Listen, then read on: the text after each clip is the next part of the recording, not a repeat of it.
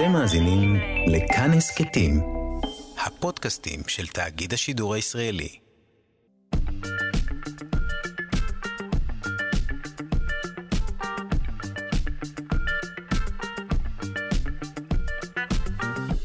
שלושה שיודעים.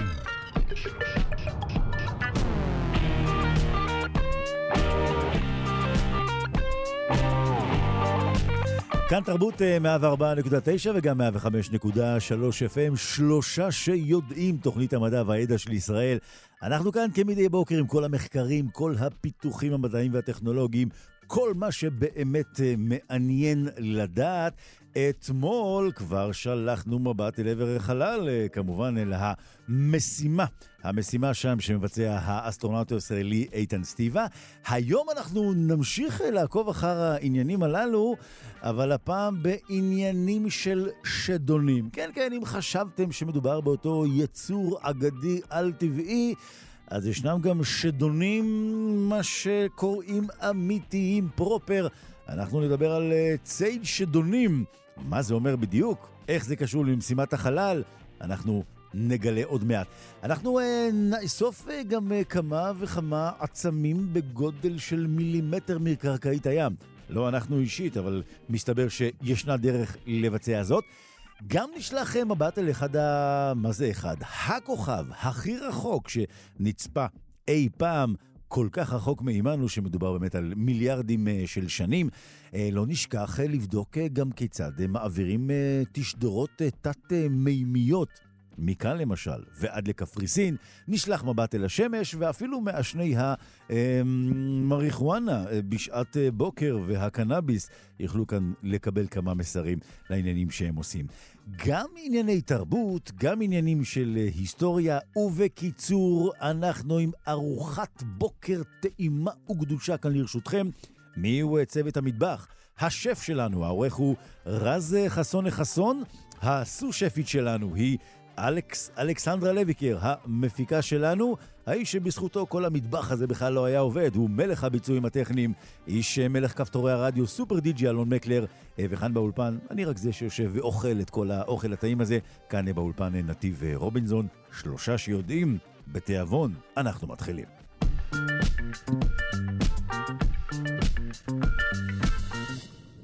הבועות יכולות uh, להיכנס אפילו לאף, ויהיה לנו קשה בכלל לראות מתחת למים, אז בטח שלא נוכל למצוא uh, חפצים קטנטנים. אז איך אפשר? אולי באמת למצוא uh, מילימטרים קטנטנים של דברים ממש פעוטים uh, שם על קרקעית הים? קשה. ולכן, טכנולוגיה חדישה של אוניברסיטת תל אביב תאפשר לראשונה בעולם לרובוטים ימיים להרים חפצים זעירים שגודלם קטן ממילימטר. וזו במסגרת אה, המחקר בנו החוקרים זרוע רובוטית עם ראש מיוחד שהודפס בתלת מימד, ואשר יכול לייצב בועות אוויר על מנת ליצור גשרים קפילריים שעשויים מאוויר בלבד. כדי לגלות את כל הדברים הקטנים גדולים הללו, נאמר בוקר טוב לדוקטור בת-אל פנחסיק, חברת סגל בכירה בבית הספר להנדסה מכנית בפקולטה להנדסה אוניברסיטת תל אביב. בוקר טוב, בת-אל. בוקר טוב. שמעי, כאשר אומרים לנו לחפש משהו שגודלו מילימטר ביבשה, גם ככה קשה. אז עוד במים זה בכלל קשה. אז קודם כל, לפני שניגשתם uh, ככה ליצור את, ה, את הזרוע הרובוטית הזו, תני לנו דוגמה על הדברים שבעצם אנחנו מחפשים על הקרקעית שהם בגודל מילימטר. Uh, בגדול, uh, בגודל מילימטר ופחות, יש לנו בעיקר, חוץ מהדברים שקיימים באופן כללי בים, יש הרבה מאוד זיהומים. חלקיקים קטנים, פלסטיקים, זכוכיות, שאריות קטנות של דברים. אה, הרבה מאוד מזהמים בסופו של דבר אה, מתפרקים והופכים לחלקיקים קטנים מאוד, אנחנו גם מכירים את זה מה שנקרא אה, מיקרו-פלסטיקים, mm-hmm. חלקיקים קטנים ורעילים. אז כן, חוץ מהדברים שקיימים בים, שהם כמובן בטווח מאוד מאוד רחב של גדלים, אז יש גם הרבה זיהומים כן.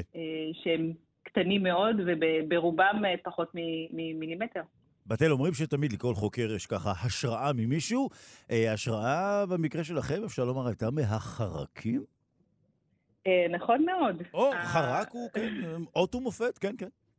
אז, אז קודם כל, חרקים יכולים לעשות הרבה דברים מאוד מעניינים. קודם כל, בגלל שיש הרבה מאוד חרקים, זאת אומרת, זו הקבוצה עם אה, מה שנקרא ביודייברסיטי, הכי הכי אה, מגוונים בטבע. ואתה יודע, הם יכולים לעוף, לרוץ, לשחות, לצלול, mm-hmm. לחפור, לעשות כמעט הכל, ומה שיפה בהם זה שהרבה מהם הם קטנים מאוד, זאת אומרת שהם פיתחו מנגנונים שמתאימים לגודל שלהם, והגודל הוא יחסית קטן.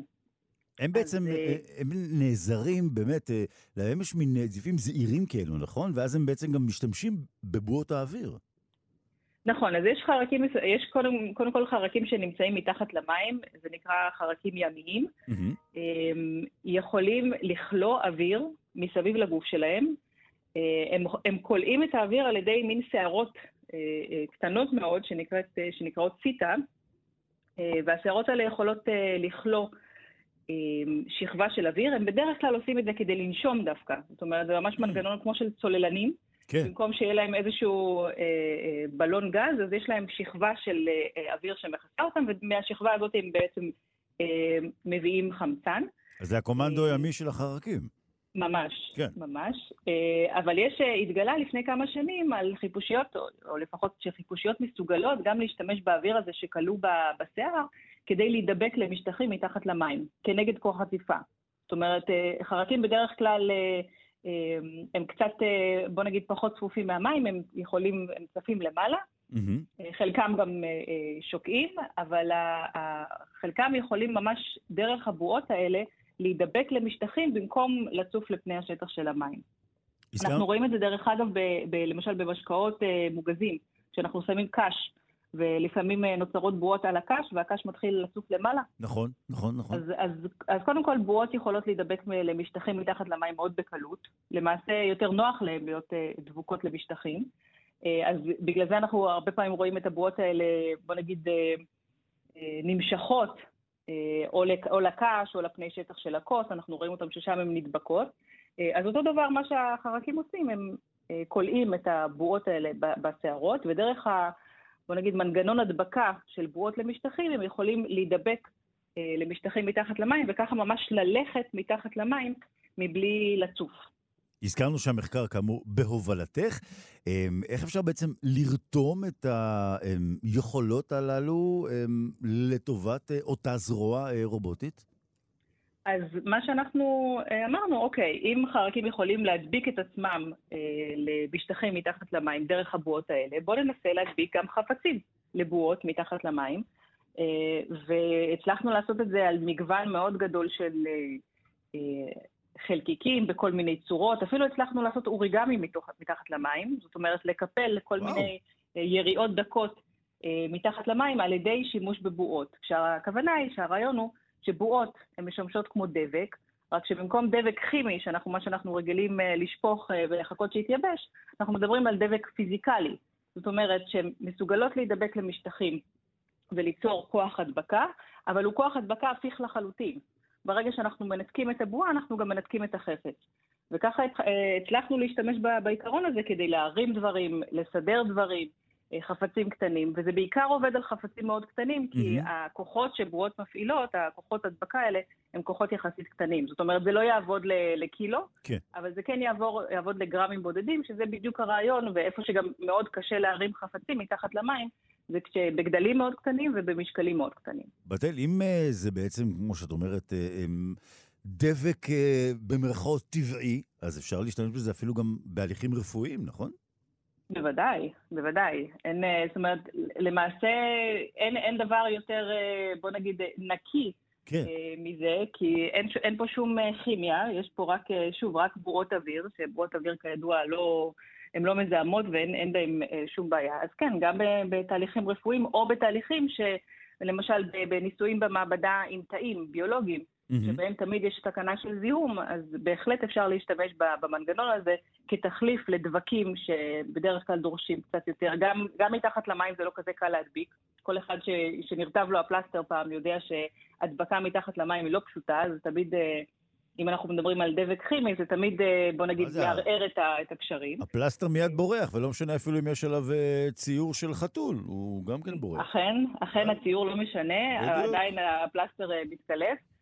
אז ככה אנחנו מייצרים מנגנון שמלכתחילה גם אפשר, הוא הפיך לחלוטין, זאת אומרת, אפשר להדביק ולשחרר בצורה מאוד פשוטה, וגם הוא, הוא לא מסתמך על, על שום כימיקלים, ולכן הוא יחסית... בוא נגיד, נקי, mm-hmm. אפשר לומר. את הביצוע, את המחקר אתם ביצעתם כמובן מתחת למים במעבדה, או כבר ניסיתם את זה גם מחוץ למעבדה? אז כל הניסויים היו במעבדה, זאת אומרת, תנאים שהם יחסית סטריליים. Mm-hmm. בוא נגיד שמפה ועד אה, לעשות את זה, נגיד, בים, כי אה, בוא נגיד לגדלים, למשטחים גדולים ודברים כאלה, הפרקטיקה היא לא, לא באמת פשוטה להעברה, זאת אומרת, mm-hmm. זה לא שמחר אפשר לנקות את הים עם זה, אבל בהחלט אפשר לעשות את זה גם בסביבות אחרות, ב... לא, לא רק בסביבה נוזלית, יכול להיות אפשר גם לעשות את זה בסביבה של שמן או של כימיקלים אחרים. אה, אבל כן, זה איזשהו אה, מחקר המשך שאנחנו עובדים עליו עכשיו כדי לראות באיזה סביבות אנחנו יכולים גם להטמיע את הטכנולוגיה הזאת. מה, מה גודלה של זרוע רובוטית כזו, בתל? אז uh, בצורה הכי פשוטה, כי הדברים הכי פשוטים הם הכי, הם הכי, א', הם הכי פשוטים והם גם הכי יפים. Mm-hmm. לקחנו זרוע שהיא לחלוטין uh, מסחרית, זאת אומרת, uh, היא, בערך בסביבות 20 סנטימטר, קנינו אותה, כן. אה, את הזרוע שאפשר לקנות אותה שוב באמזון, באי-ביי, אה, ופשוט החלפנו לה את הראש, אה, ושם בעצם המנגנון שאנחנו בנינו, הרכבנו איזשהו ראש מיוחד שהוא מודפס תלת מימד, על זרוע שהיא מסחרית לחלוטין. אז הפכנו בעצם זרוע שקיימת לאיזשהו מנגנון ספציפי, רובוטי, כדי לנקות משטחים מתחת למים, על ידי, שוב, הרכבה של ראש תלת-מימדי, ששם הצלחנו להזריק אה, אה, אוויר בצורה מבוקרת כדי ליצור את הראש הדבקה על ידי הבועות. אתה יודע, תמיד אה, שואלים, אז בוא נ... מאיפה בא הרעיון? זאת אומרת, אתה אומר, טוב, בוא, בוא נקנה באי באיזה זרוע, נחליף לה את הראש. מאיפה בא הרעיון הנהדר הזה? אז קודם כל, כל אחד יכול לעשות את זה בבית, שזה בעיקר מה שנחמד. את נשמעת כמו בתיה אה, עוזיאל עכשיו, כן. כל אחד יכול לעשות את זה נכון, בבית. כל אחד יכול לעשות את זה. זה כל היופי. כן. זה כל היופי, שאפשר אה, גם אה, לעשות את הניסויים האלה בבית. מאיפה בא הרעיון? הרעיון הוא באופן כללי, גם במדע, בטכנולוגיה, ואצלי ספציפית בקבוצה, להפוך תהליכים מהטבע לתהליכים אוטומטיים. זאת אומרת, להפוך, לתרגם כל מיני עקרונות בטבע אה, לרובוטיקה. אז אנחנו עושים את זה בכל מיני, אה, בכל מיני תחומים. יש לנו למשל איזשהו רובוט קטן שחיכינו מנגנון של ציפה אצל זבובים, mm-hmm. שיש זבובים מסוימים שיכולים לצוף מתחת למים, או לפחות לבקר את הציפה שלהם מתחת למים, ואפילו להגיע לציפה אפס. זאת אומרת, הם ב- לא משקיעים יותר אנרגיה, הם פשוט צפים ב- ב- לא, לא מעל ולא מתחת, אלא ממש בתוך המים. אה, אז לקחנו את העיקרון הזה ובנינו רובוט, רובוט קטן מיניאטורי, mm-hmm. שמסוגל אה, לעשות את זה גם בצורה אוטונומית, זאת אומרת, הוא יכול אה, להגיע לציפה אפס מתחת למים, או לשנות את, ה, את הציפה שלו, ואנחנו עושים את זה בעוד, בעוד מערכות. אנחנו לוקחים מערכות מעניינות אצל חרקים, זה מה שהם יכולים לעשות, הרבה פעמים מתחת למים, ואומרים, אוקיי, איך אני יכולה לתרגם את זה לרובוטיקה, לאוטומציה, למשהו שאפשר לעשות איתו, אה, אה, או להגיע אליו לאיזשהו פתרון הנדסי, על ידי הדברים שאנחנו רואים בטבע. אז הנה הרעיונות הטובים. אה, ודוקטור בתאל פנחסיק, בואו נזכיר, חברת סגל בכירה בבית הספר להנדסה מכנית בפקולטה להנדסה באוניברסיטת תל אביב, על הטכנולוגיה החדישה הזו. בדרך כלל אומרים, אל תנסו את זה בבית, אבל דווקא דוקטור פנחסיק אומרת, תנסו את זה בבית, כל אחד יכול, קיבלנו מוטיבציה. תודה רבה בתאל, בוקר טוב. תודה לכם, בוקר טוב.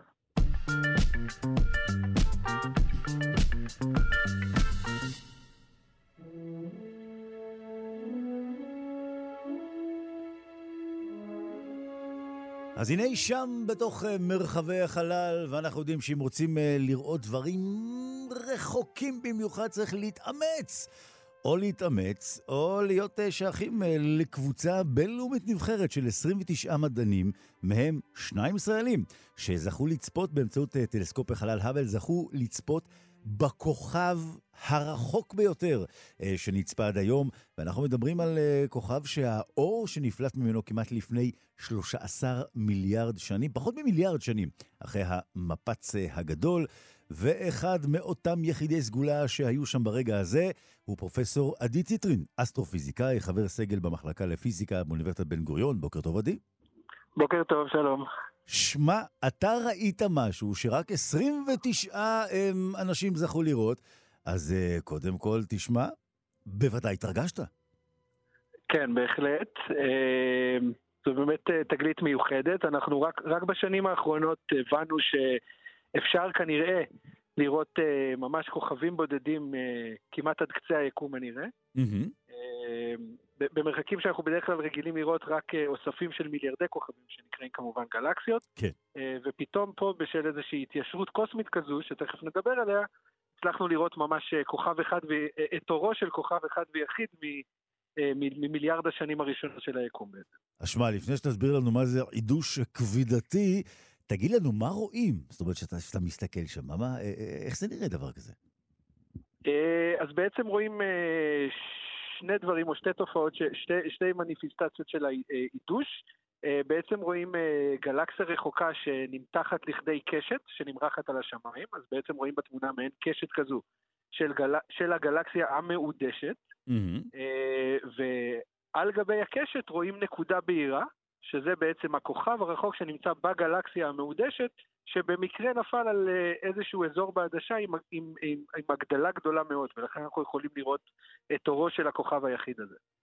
העידוש הכבידתי, אה, אם נלך אחורה בשנים, אה, בעצם זו אותה נוסחה באופן מתמטי של אלברט איינשטיין כבר בתחילת המאה שעברה, אבל כמו שאנחנו מכירים הרבה דברים שאיינשטיין חשב עליהם, בטח לקח עוד הרבה מאוד שנים עד שהצליחו בסוף גם לראות את זה, כי הוא הקדים את זמנו הרי תמיד. נכון, אה, כן ולא. אה, למעשה התופעה הזו כבר ב-1919 שימשה אה, כהוכחה הראשונה לנכונותה של תורת היחסות הכללית. Mm-hmm.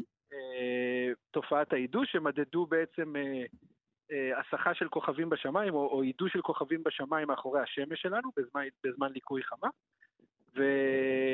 ומאז אנחנו יודעים שהתופעה אמיתית ותורת היחסות אמיתית. ומתי בפעם הראשונה גם... מרחקים קוס... כן. קוסמולוגיים, סליחה, mm-hmm.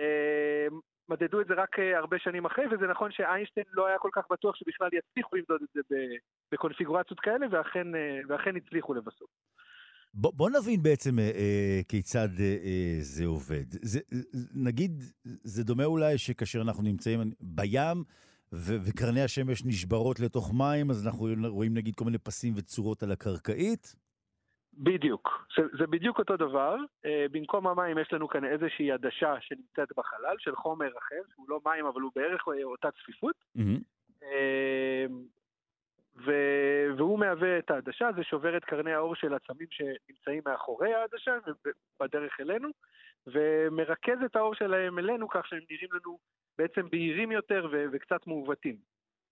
עכשיו, כמו שיש את קווי, ה, אה, קווי האור שאנחנו רואים על קרקעית הים במקרה כזה, אז גם בעצם על פנינו יש מעין קווים כאלה, כן, על, על פני הצופים או על פני המקור, mm-hmm. שזה קווים שבהם ההגדלה גדולה מאוד.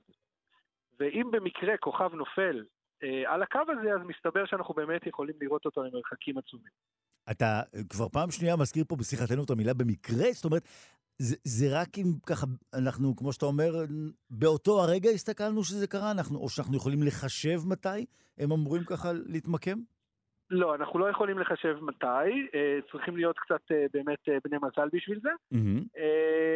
מה, אז כן, זה, זה בהחלט במקרה, אבל אנחנו יכולים להיות קצת חכמים ולהסתכל מראש על גלקסיות מעודשות שיושבות על אה, קווי הגדלה גבוהים כאלה, כן. ולחכות לרגע שבמקרה כוכב בדיוק אה, יחצה את הקו הזה.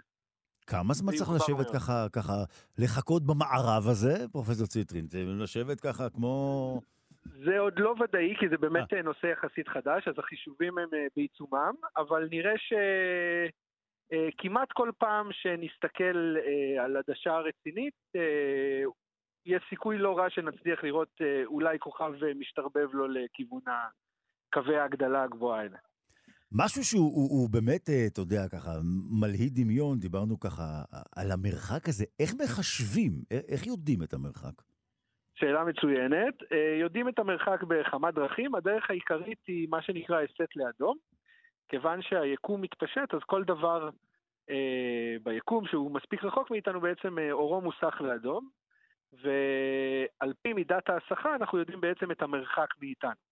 אז אנחנו רואים מה מידת ההסחה של הגלקסיה המהודשת במקרה הזה ושל הכוכב שנמצא בה, ואנחנו בשל כך בעצם יודעים אה, מהיכן הם מגיעים, אפשר אחר כך לוודא את זה גם ספקטרוסקופית וכולי וכולי, אבל זה הרעיון הבסיסי. אז בעצם מהרגע שאתם עומדים שם, הזכרנו 29 מדענים, ואתם רואים את זה, כמה זמן uh, חולף um, עד שנערך החישוב הזה שכאן תיארת לנו, ואתם מבינים um, מה ראיתם זה עתה? אמ, שאלה טובה. התמונות נלקחו על ידי טלסקופ החלל האבל uh, כבר לפני uh, כמה שנים, uh, במסגרת תוכנית שאני ועוד uh, מדענית ישראלית, uh, uh, קולבורציה בינלאומית ש... שמטרתה להסתכל על עדשות כבידה בכדי לגלות אה, גלקסיות באמת ביקום המוקדם, אבל גלקסיות שלמות. ובניתוח של אחת העדשות האלה, של הגלקסיה המהודשת, הבחינו הכותב הראשי של המאמר, בריאן מג'ונס הופקינס, בריאן וולץ', mm-hmm. שיש את הנקודה הזו שהיא כנראה כוכב אה, מהודש בגלקסיה הזו, ואז עבדנו על זה במשך כמה חודשים טובים, עד שזה התפרסם בחודש שעבר. באמצעות uh, הדברים הללו שאתה עכשיו מתאר לנו כאן, אז uh, נוכל גם לדעת um, כיצד נוצרו הגלקסיות הראשונות? זאת התקווה. התקווה היא באמת ללמוד, לנצל את התופעה הזו בשביל ללמוד על אופי הכוכבים ביקום המוקדם, כי היום אנחנו רק יודעים, אה, אוספים עדויות על כיצד נראות הגלקסיות ביקום המוקדם, שזה אוספים גדולים של כוכבים, אבל אין לנו תצפיות ישירות של כוכבים ביקום המוקדם, ועכשיו אנחנו מקווים שבאמת בעזרת התופעה הזו, אנחנו נוכל להתחיל ולצפות אה, כוכבים, אה, בכוכבים אחד-אחד ביקום המוקדם, וללמוד אה, כיצד הם תרמו להתפתחות היקום, התפתחות הגלקסיות וכיוצא בזה. זה, אתה יודע, מעורר תיאבון מן הסתם, אתה יודע, הישג כזה. אמ, מה, אתה יודע, מה גבולות התקווה שלנו מבחינת אה, אה, המרחק, מבחינת אה, מיליארדי שנים לראות אור שנפלט מכוכב? זאת שאלה נהדרת, ואין לי תשובה חד משמעית, כי זה באמת דברים שאנחנו עדיין חוקרים בעצמנו, אבל התקווה היא שנוכל לראות את זה למרחקים הרבה יותר גדולים, בשל, זה התקווה נובעת מכך שהצורה של אה, כוכב אה, עוקבת אחרי, הספקטרום עוקב אחרי צורה שנקראת אה, גוף שחור בעצם, mm-hmm. שאם מסיטים את הצורה הזאת לאדום, ועושים את החישוב, נראה שהבהירות לא יורדת מהר מאוד כשגדלים במרחק. ולכן, אם ראינו כוכב ב redshift 6 במקרה הזה, אז יש סיכוי לא רע שגם נצליח לראות ב redshift 10 ואולי ב redshift 15. גם נותנים לכוכבים כמובן כינויים, שמות. אה, הוא קיבל מה? את השמות אה, כוכב השחר, אור ראשון, נכון? נכון. ככה ממש משהו... באנגלית אה, סלאש טולקינית. סלאש טולקינית, כן. הוא קיבל איירנדייל, שזה כנראה אור ראשון או, או כוכב השחר, כמו שאמרת. אז תשמע, בכל זאת, הוא האור הראשון, נכון? אנחנו יכולים... אה, כן, הוא, הוא הכוכב הכי רחוק שהם מכירים, כן. אפשר לתת לו את הכבוד הזה. אה, נזכיר שהמאמר התפרסם בכתב העת אה, Nature, ועדי ציטרין, אנחנו שמחים, תשמע, כמו שאמרנו, אחד מאותם 29 שזכו לראות את הכוכב הרחוק ביותר, והזכרנו את המרחק, האור נפלט ממנו לפני כמעט 13 מיליארד. של שנים, וזה, אתה יודע, רק לומר את זה שוב, זה מדהים, אז בואו אני אומר את זה שוב, 13 מיליארד שנים, זהו. סיימתי, אמרתי, נהניתי, אה, ואתה נהנית יותר מכולנו. פרופסור עדי ציטרין, אסטרופיזיקאי, אה, חבר סגל במחלקה לפיזיקה באוניברסיטת בן גוריון, תודה רבה, ושתמיד נמשיך לראות, אתה יודע, טוב, וגם למרחקים. תודה. תודה, תודה. כדאי גם לציין שהמחקר נתמך על ידי קרן ממשרד המדע והטכנולוגיה, אה, וזהו, המון תודה. בשמחה. בוקר טוב.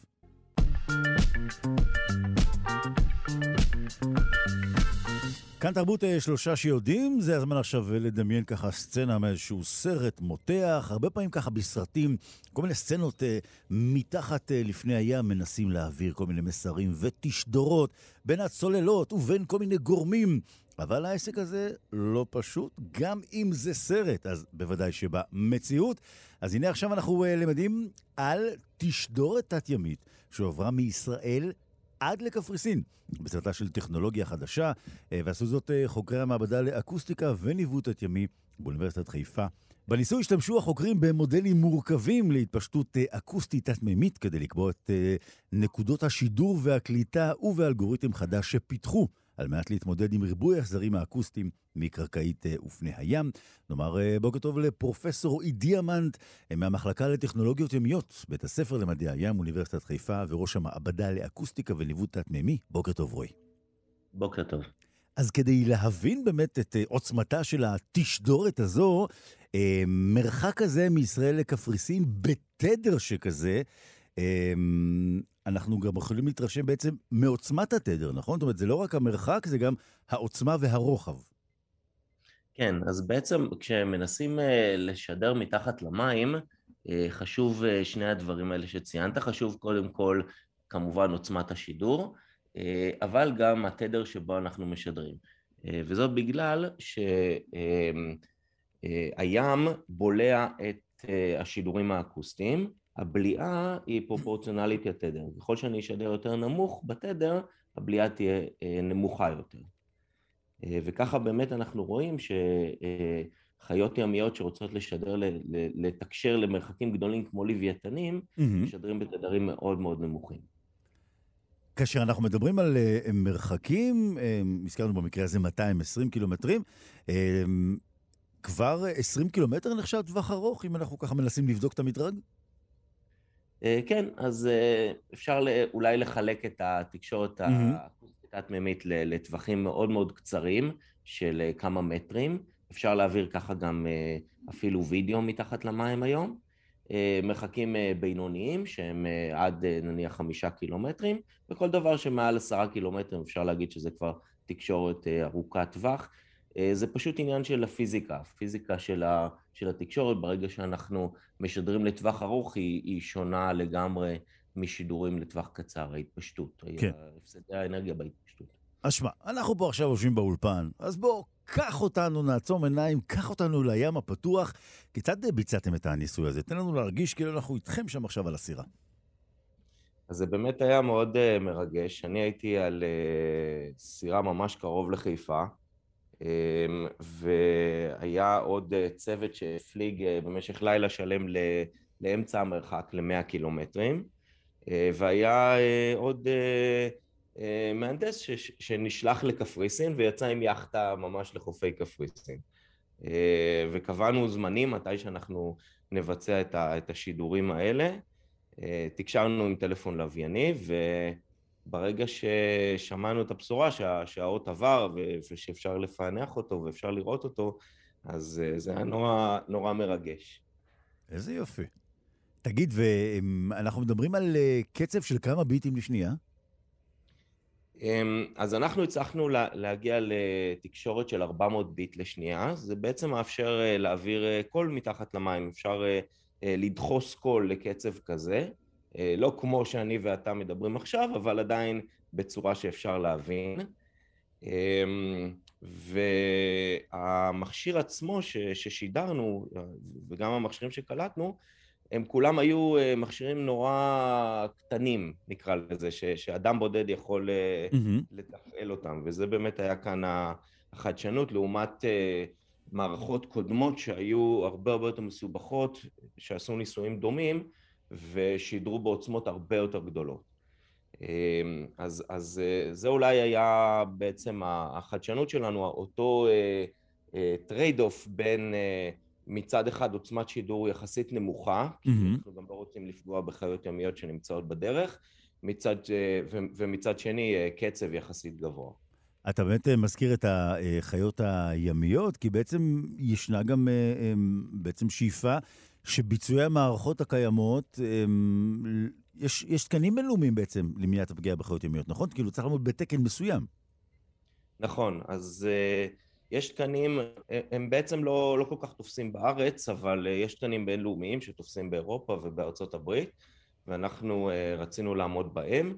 Uh, אלה תקנים ש, שאומרים באיזה עוצמה מות... מקסימלית uh, uh, אפשר לשדר מתחת למים ו, ולמשך כמה זמן. אמ, אז אה, הדברים האלה נבדקו בהרבה מאוד מחקרים, אה, בעיקר על אה, אמ, יונקים ימיים, כמו דולפינים או לוויתנים, אמ, ובעיקר בהיבט של, של פגיעות פיזיולוגיות. השידור שלנו היה כזה שהעוצמה לאורך, ה, לאורך הזמן ששידרנו הייתה מתחת לסף הזה. כן. רועי, אמרת שאדם בודד יכול להפעיל את זה? מה, זה, זה מכשיר קטן? באיזה גודל? אפשר להחזיק אותו ביד ממש? כן, ממש אפשר להחזיק אותו ביד, אמ, ואפשר לדמיין אה, כל מיני מערכות דומות שאפשר לשים על אה, כלים אוטונומיים, תת-ממיים, אמ, ו... וזה באמת היה מה שנחמד בזה, לא צריך איזשהו מנוף גדול או ספינה גדולה מאוד כדי לשדר, אלא אפשר לעשות את זה לצורך העניין ממש מסירת גומי. אז המילים פריצת דרך הן אה, מה שנקרא מתאימות פה, אנחנו לא אה, קופצים מעל הפופיק, נכון? זו פריצת דרך. אה, נכון, אנחנו בעצם ניסוי קודם שעשינו לפני הרבה שנים, הצלחנו להגיע באותה טכנולוגיה ל-100 קילומטרים. Mm-hmm. היום מה, ש, מה ששיפרנו זה בעצם את אותו אלגוריתם שעושה את, הפי, את הפענוח של השידור עצמו. כלומר, שידרנו גם אז באותה עוצמה, אבל עכשיו בגלל שהאלגוריתם משתפר, אז הצלחנו לפענח בקצב הרבה יותר גדול למרחק יותר גדול. ישנם הרבה מאוד אה, אה, גורמים שבעצם הם מפריעים, נכון? כלומר, יכול להגיע מצב שיגיע השדר, אבל בצורה כל כך מעוותת, שאי אפשר יהיה לשמוע, להבין אותו. כלומר, נשמע אותו, אבל אי אפשר יהיה לשחזר שם שום דבר. נכון, ובשביל זה בעצם עושים אה, מודל תת-מימי, מודל התפשטות אקוסטית תת-מימי, כדי להבין באיזה אה, מקום אני רוצה לשדר ולקלוט, ולא רק מקום גיאוגרפי, אלא גם בעומק. אה, מהירות הקול במים היא משהו שהוא לא קבוע, אה, והיא משתנה בעומק, אה, ולכן האותות עצמם שעוברים, הם לא עוברים בקו ישר, כמו שאפשר לדמיין איזשהו קרן קול כזאת שעוברת, כן. אלא הם איזה שהם אלומות כאלה שגם מתעקמות איך שה... בזמן שהתקשורת מתפשטת. ולכן אם אני אהיה בעומק מסוים, באותו מקום יכול להיות שאני לא אשמע לעומת אם אני אהיה בעומק אחר. אנחנו uh, עשינו את השידור שהשידור היה בעומק של 40 מטר, בעצם שלשלנו את, ה, אה, אה, את המשדר שלנו לעומק 40 מטר, mm-hmm. והמקלט שהיה בקפריסין הוא היה בעומק של בסביבות 80 מטר. 80 מטר. אתה יודע, אנחנו הרבה פעמים כאן בתוכנית אה, מדברים עם, עם, עם חוקרים, עם מדענים מכל מיני תחומים, ואתה יודע, ככה מסבירים לנו על ניסוי שנערך אה, במעבדה, ואחר כך אה, לעיתים, לא תמיד בכלל, יוצא מתחומי המעבדה. אז אתם כמובן ערכתם את הניסוי בחוט בים, אבל היה שלב ראשוני שעשיתם אותו בתוך מעבדה לפני שיצאתם לים? כן, אז אותו שלב ראשוני זה בעצם אותה, אותו בחינה פיזיקלית, אם בכלל זה ניתן לעשות. אז מריצים מודלים. אה, פיזיקליים, לאחר מכן אה, אה, אנליזות לגבי האלגוריתם עצמו אם הוא, אם הוא יצליח. סימולציות נותנות לנו מה שאנחנו קוראים תגובות של הערוץ, שזה בעצם סוג של חיקוי איך הערוץ אמור להיראות, mm-hmm. אז אפשר לעשות סימולציה שבה אנחנו משחזרים איך האות אמור להיראות במקלט, ולאחר שכל הדברים האלה מוכנים, אנחנו, אנחנו מבצעים את הניסוי. אז הנה, בוצע תשדורת תת-ימית עוברה מישראל לקפריסין. מי אמר שצריך וואטסאפ וכל... מה פתאום? יש פה טכנולוגיה חדשה, וזה עובר מתחת אה, לפני הים. פרופסור רועי דיאמנט מהמחלקה לטכנולוגיות ימיות, בית הספר למדעי הים אוניברסיטת חיפה, וראש המעבדה לאקוסטיקה וניווט תת-מימי. אנחנו רוצים אה, מאוד להודות לך, ושמע, אנחנו מחכים אה, שהתשדורת הבאה תגיע. איזה מרחק? תן לנו הימור, עד איפה נוכל להגיע? אולי 500 קילומטרים. או! אז קדימה. אז אנחנו קובעים פה שיחה. תודה רבה, רועי, בוקר טוב.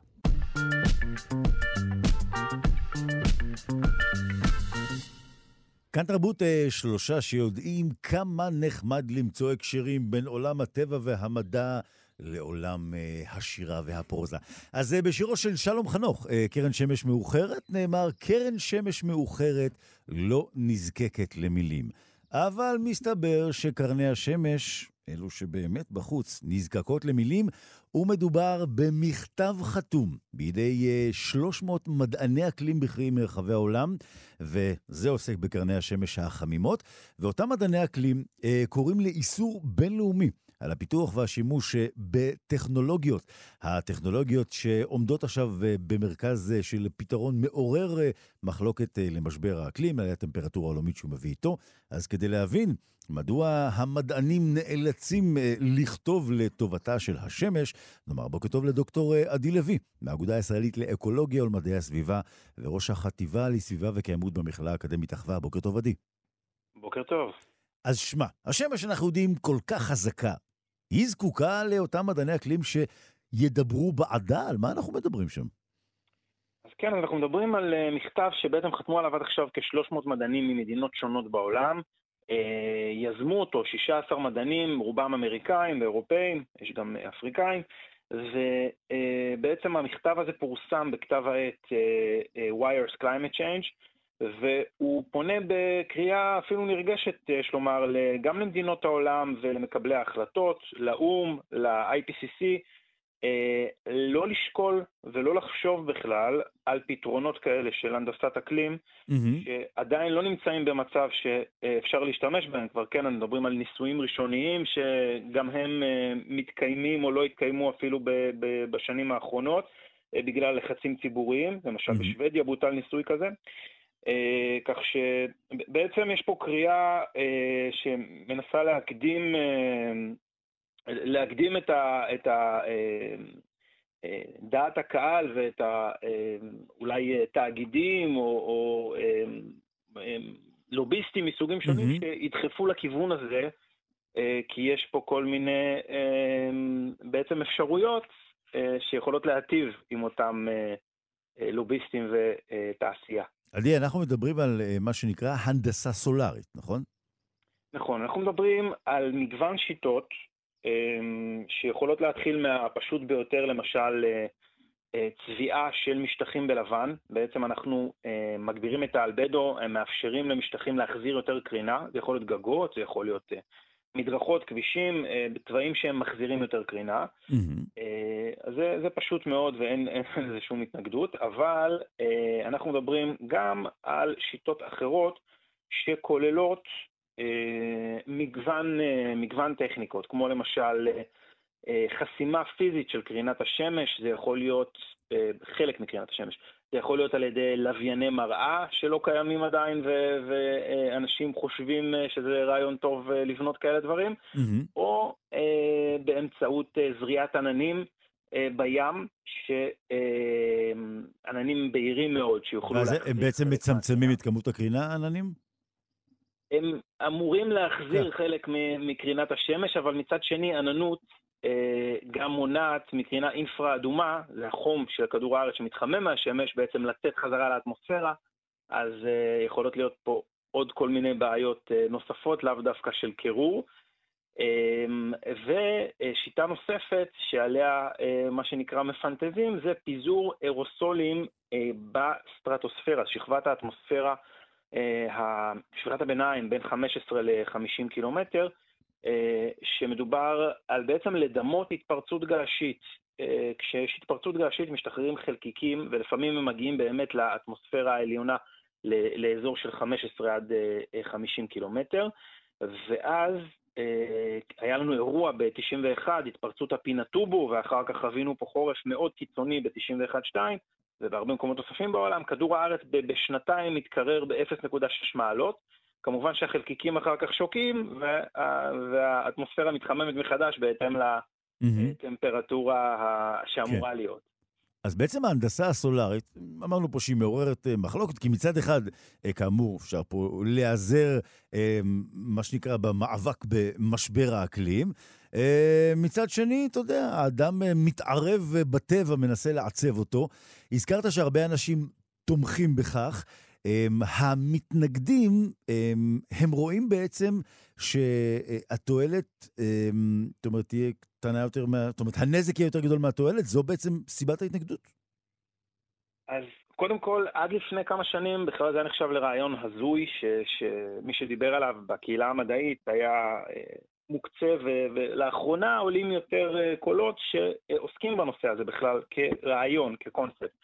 ואנחנו יודעים שכשאנחנו אה, רוצים להשפיע על, על האקלים, אנחנו יכולים אה, לקלוט פחמן דו-חמצני. אם זה באמצעות נטייה של עצים, ואם זה באמצעות כל מיני טכנולוגיות לתפוס פחמן ולאחסן אותו בקרקע בצורת נוזל או מוצק. אה, יש כל מיני שיטות שנמצאות בפיתוח, mm-hmm. ועל זה אין מחלוקת. אבל כשאנחנו מדברים על חסימה של, אה, חסימה חלקית של אור השמש, אז יש פה בעצם מגוון סיכונים שקודם כל לא ידועים לנו. אנחנו, אה, יודע, מה שאנחנו יודעים דרך אגב זה כשהאדם מנסה באופן מודע לשנות את הטבע, לרוב, כמעט תמיד, זה משתנה ומגיע למצבים אה, אה, שלא צפינו ושלא רצינו, וטוב לא יוצא מזה בדרך כן. כלל. Mm-hmm. עכשיו, אותם מדענים בעצם מנסים לייצר הסכם בינלאומי, או דורשים שייחתם הסכם בינלאומי, כמו שנחתם בנוגע, בנוגע לפליטות CFCs שפגעו בשכבת האוזון. כן. בעצם הסכם שיגרור אה, כמה צעדים, חמישה צעדים בעצם, הסכם שיכלול אי שימוש בטכנולוגיה אם וכאשר תהיה זמינה, מניעת מימון מקומי או בינלאומי של פיתוח הטכנולוגיה, מחויבות לאיסור ניסויים באטמוספירה בשטח אותן מדינות, אה, בעצם הכוונה שכל המדינות יחתמו, כן? והימנעות ממתן זכויות לפטנטים גם, כדי שלא יוכלו לפתח את הטכנולוגיות mm. האלה, כולל התאמות של מטוסים לזריעה של אירוסולים. אמ, מחויבות להימנע מפריסה של טכנולוגיות כאלה, גם אם פותחו על ידי צד שלישי, כלומר מדינות שלא חתומות או מיליארדרים כאלה או אחרים שיש להם רעיונות, ומחויבות להתנגד למיסוד הטכנולוגיה והפיכתה לאופציה בעצם על שולחן מקבלי ההחלטות, אם זה של מדינות ואם זה IPCC או גופים אחרים בינלאומיים.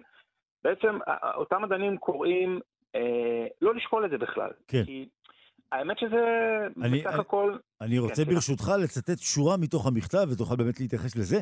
הם כותבים, במובן מסוים, ברגע שכביכול יש פתרון שמאפשר לקרר את האטמוספירה, הדבר ייתן הצדקה להפסיק את הניסיונות להקטין את פליטת גזי החממה לאטמוספירה, או לעבור לאנרגיות מתחדשות. כלומר, הם פה רומזים אה, על כך שאם פתאום אנשים יגידו, אוקיי, יש לנו את זה, אז פתאום יפסיקו לעשות את כל הדברים שצריכים לעשות. בהחלט, כי אה, אם נציג לפוליטיקאים, מקבלי החלטות, אה, מדינאים, איזשהו פתרון קל, פתרון קסם כזה, שכאילו יכול לקרר את כדור הארץ, אה, אז בעצם הם יגידו, אז למה בעצם להתאמץ? למה לצמצם את הפליטות? למה להפסיק לשרוף נפט, פחם וגז טבעי? אה, דרך אגב, כשאנחנו אה, הולכים לעידן של דקרבוניזיישן, של הפסקה של השימוש באותו פחמן ופליטות גזי חממה, אנחנו גם מצמצמים זיהום אוויר שהורג 4.2 מיליון בני אדם מדי שנה, mm-hmm. כן? שזה יותר מקורונה דרך אגב כל שנה. נכון. אז, אז יכולות להיות פה השלכות שליליות אדירות, גם אם הטכנולוגיה הזאת איכשהו אה, לא תגרום נזק אדיר. יש, יש כמה בעיות בהקשר הזה, כן? קודם כל, מדובר באטמוספירה, אנחנו לא יודעים, גם אם נשפיע באיזשהו, או נעשה משהו באיזשהו אזור מסוים, אנחנו לא יודעים איך זה ישפיע על כל שאר האזורים. מדינות שלא השתמשו בטכנולוגיה הזאת, לא ברור איך הם יושפעו. אה, החקלאות, המים. מאזן המים, אה, המזג האוויר, אירועי מזג אוויר קיצוניים, אי, אפשר לדעת מה... מה כן. היו תוצאות של מהלך כזה, וזה גם כמובן ללכת ל... זאת אומרת, לפתרון הקל, ששוב, תעשיינים ומדינאים יכולים לבוא ולהגיד, הנה פתרון, הנה בואו לא פתרון. לא נשקיע, כן. כן, לא נשקיע, לא זמן, לא כסף, לא לשנות את הצרכנות ואת ההתנהלות שלנו, ואת האופן שבו אנחנו משתמשים באנרגיה ומייצרים, בואו נחסום את קרינת השמש, וזה אה, רעיון נוראי. כן. אה, אדיר, רק נאמר... ולכן המדענים יוצאים כנגדו. אתה הזכרת פה את uh, האמנה לשמירה על שכבת האוזון, שם הייתה תמיכה של 197 מדינות. כלומר, צריכים פה הסכמה גלובלית באמת בעניין הזה. כאן כרגע מדובר על 300 מדענים שמנסים עכשיו לעורר. Um, רק ככה, um, לסיום תאמר לי, אתה מאמין שבאמת זה יכול לעורר? לעורר ולהגיע באמת לתמיכה, um, מה שנקרא, רב-מדינתית? אני מאוד מקווה, כי אה, בסך הכל, אה, כשמדובר על מהלך פשוט יחסית, כמו אה, אה, הפסקת שימוש ב, בתקופה של, אה, של שיא החור באוזון, כן, הפסקת שימוש במספר חומרים, או, או ביצוע או אי ביצוע של איזושהי פרקטיקה, זה הרבה יותר קל להגיע להסכמה בינלאומית מאשר כשמדובר על משהו מאוד מורכב כמו הפסקת פליטת גזי חממה שקשורים כמעט לכל לכל אה, מאפיין של חיינו המודרניים, פחות או יותר. כן. אה, לכן, כשמדובר במהלך שהוא פשוט יחסית, הסיכוי שלו להצליח גדול יותר. ואני מאוד מקווה באמת שהעלאת המודעות פה mm-hmm. מצד אחד לא תעורר קונספירטורים שיחשבו שזה כבר מתרחש, ומצד שני תאפשר להגיע להסכמה בינלאומית שהשיטות האלה הן... חלקם עוד לא פותחו אפילו, כן? אה, השיטות כן, כן. האלה הן לא מתאימות ולא נחוצות, וצריך לעשות את אה, מה שאנחנו יודעים לעשות, וזה להפחית את פליטות גזי החממה, אז הנה... ולהיערך כן. לשינוי האקלים. אז הנה, לא רק 300 מדעני אקלים, גם מרואיין כמוך בתוכנית רדיו על מדע. אתה רואה, אז אנחנו... 301. כן. בדיוק, אנחנו מצטרפים לעניין. אה, וכל המאזינים שלנו, אתה יודע, זה הרבה יותר. אה, תשמע. אז... Uh... כמו שפתחנו, אתה יודע, קרן שמש מאוחרת כן נזקקת למילים, אולי ככה נגיד לשלום חנוך להוסיף את המילה הזאת שם בשיר שלו. דוקטור עדי לוי, מהאגודה הישראלית לאקולוגיה ולמדעי הסביבה וראש החטיבה לסביבה וקיימות במכללה האקדמית אחווה. בוקר טוב, מלא קרני שמש טובות. בהחלט.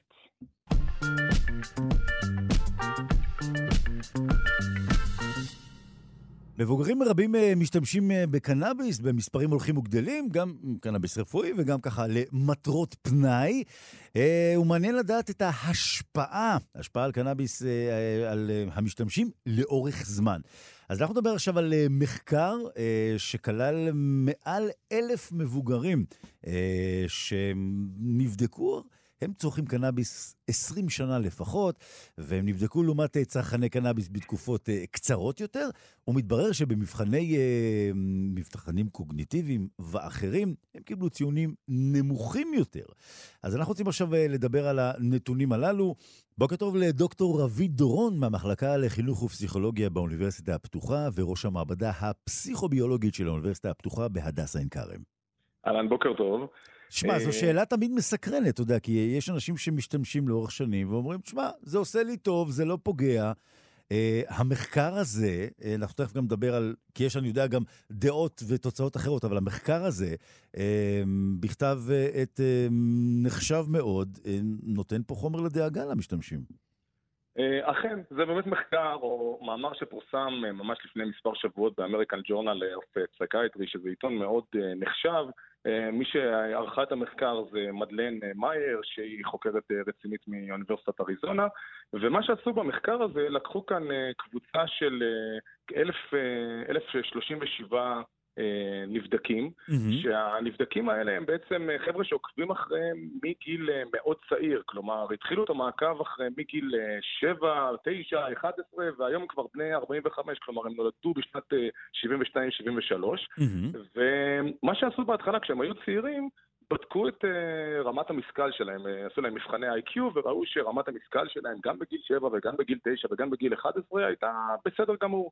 החבר'ה האלה, חלקם התחילו להשתמש בקנאביס uh, נגיד מגיל 18 או מגיל 21, הם התחילו להשתמש בקנאביס בגיל ההתבגרות. כן. והם השתמשו באופן, חלקם משתמשים באופן uh, קבוע, וכאשר uh, דגמו אותם בגיל 45 ורצו לראות מה קרה לרמת המשכל שלהם, אז מצאו שהחבר'ה שמשתמשים בקנאביס באופן אה, קבוע, אה, רמת המשכל שלהם, רמת ה-IQ הייתה נמוכה בחמש וחצי נקודות, שזה לא מעט, אה, ביחס לנבדקים שלא השתמשו בקנאביס. עכשיו, מה שהיה מעניין במחקר הזה... שמע, אבל רביד, זו כותרת כן. מדאיגה, זאת אומרת, מה שנקרא, ירד להם ה-IQ. כן, רמת המשכל ירדה, אבל זה לא... מדבר פה על... סליחה?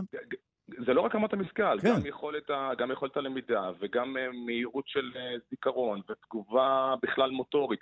כל הדברים האלה נראו אה, פחות טובים אה, אצל מעשני הקנאביס ביחס לכאלה שלא אה, מעשנים. וזו בהחלט אה, תוצאה שהיא מעניינת ותוצאה שאולי מדאיגה, אבל בכנות לא כל כך מפתיעה, כי אנחנו מכירים את זה מלא מעט מחקרים שבסופו של דבר קנאביס פוגע בזיכרון, פוגע ב- ביכולות אה, קוגנטיביות, זה לא משהו שהוא כן. מאוד מפתיע, אבל פה יש חיזוק אה, מדעי לכך. אתה גם, אתה גם מזכיר שזה צוות מחקר, שככה הזכרת אותו, שהוא נחשב בהחלט, ככה, מה שנקרא, אה, מכובדים ו- וידועים בתחומם. אתה עצמך גם חוקר ובודק בתחום, ובמחקרים שלך ישנן גם תוצאות אחרות, נכון? נכון, אז, אז המחקרים שלנו זה לא בדיוק תוצאות אחרות, אלא יש לנו תוצאות אה, אולי קצת אה, משלימות למחקר הזה. קודם כל, זה, זה מחקר שנעשה בבני אדם, וזה מאוד חשוב אה, לומר. אנחנו עובדים בבעלי חיים, בעיקר בעכברים. אז פה כן. יש איזשהו הבדל גדול בינינו לבין, ה, לבין המחקר הזה. אבל מה שבאמת אנחנו רואים, ואנחנו משתמשים בעיקר בחומר הפעיל בקנאביס, שזה בעצם ה-THC, אז מה שאנחנו רואים שכאשר אתה נותן THC לעכברים בגיל ההתבגרות, אותו דבר, גם בעכברים וגם בבני אדם, זה פוגע בזיכרון, זה פוגע ב- בלמידה בגילאים צעירים.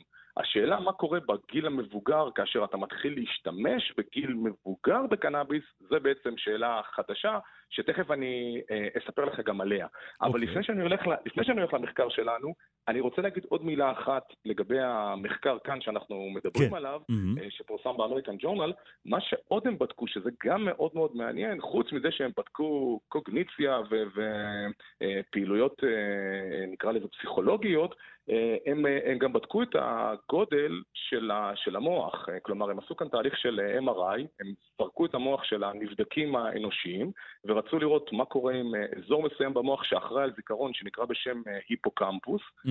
ומה שהם ראו שההיפוקמפוס, שזה האזור שאחראי על הזיכרון והלמידה, הנפח שלו קטן יותר בגיל 45 אצל מעשני קנאביס שמעשנים לאורך שנים. כלומר, הנפח של האזור שאחראי על הזיכרון, כאילו ההארד דיסק של המוח, mm-hmm. הצטמצם, הפך להיות קטן יותר אצל מעשני קנאביס.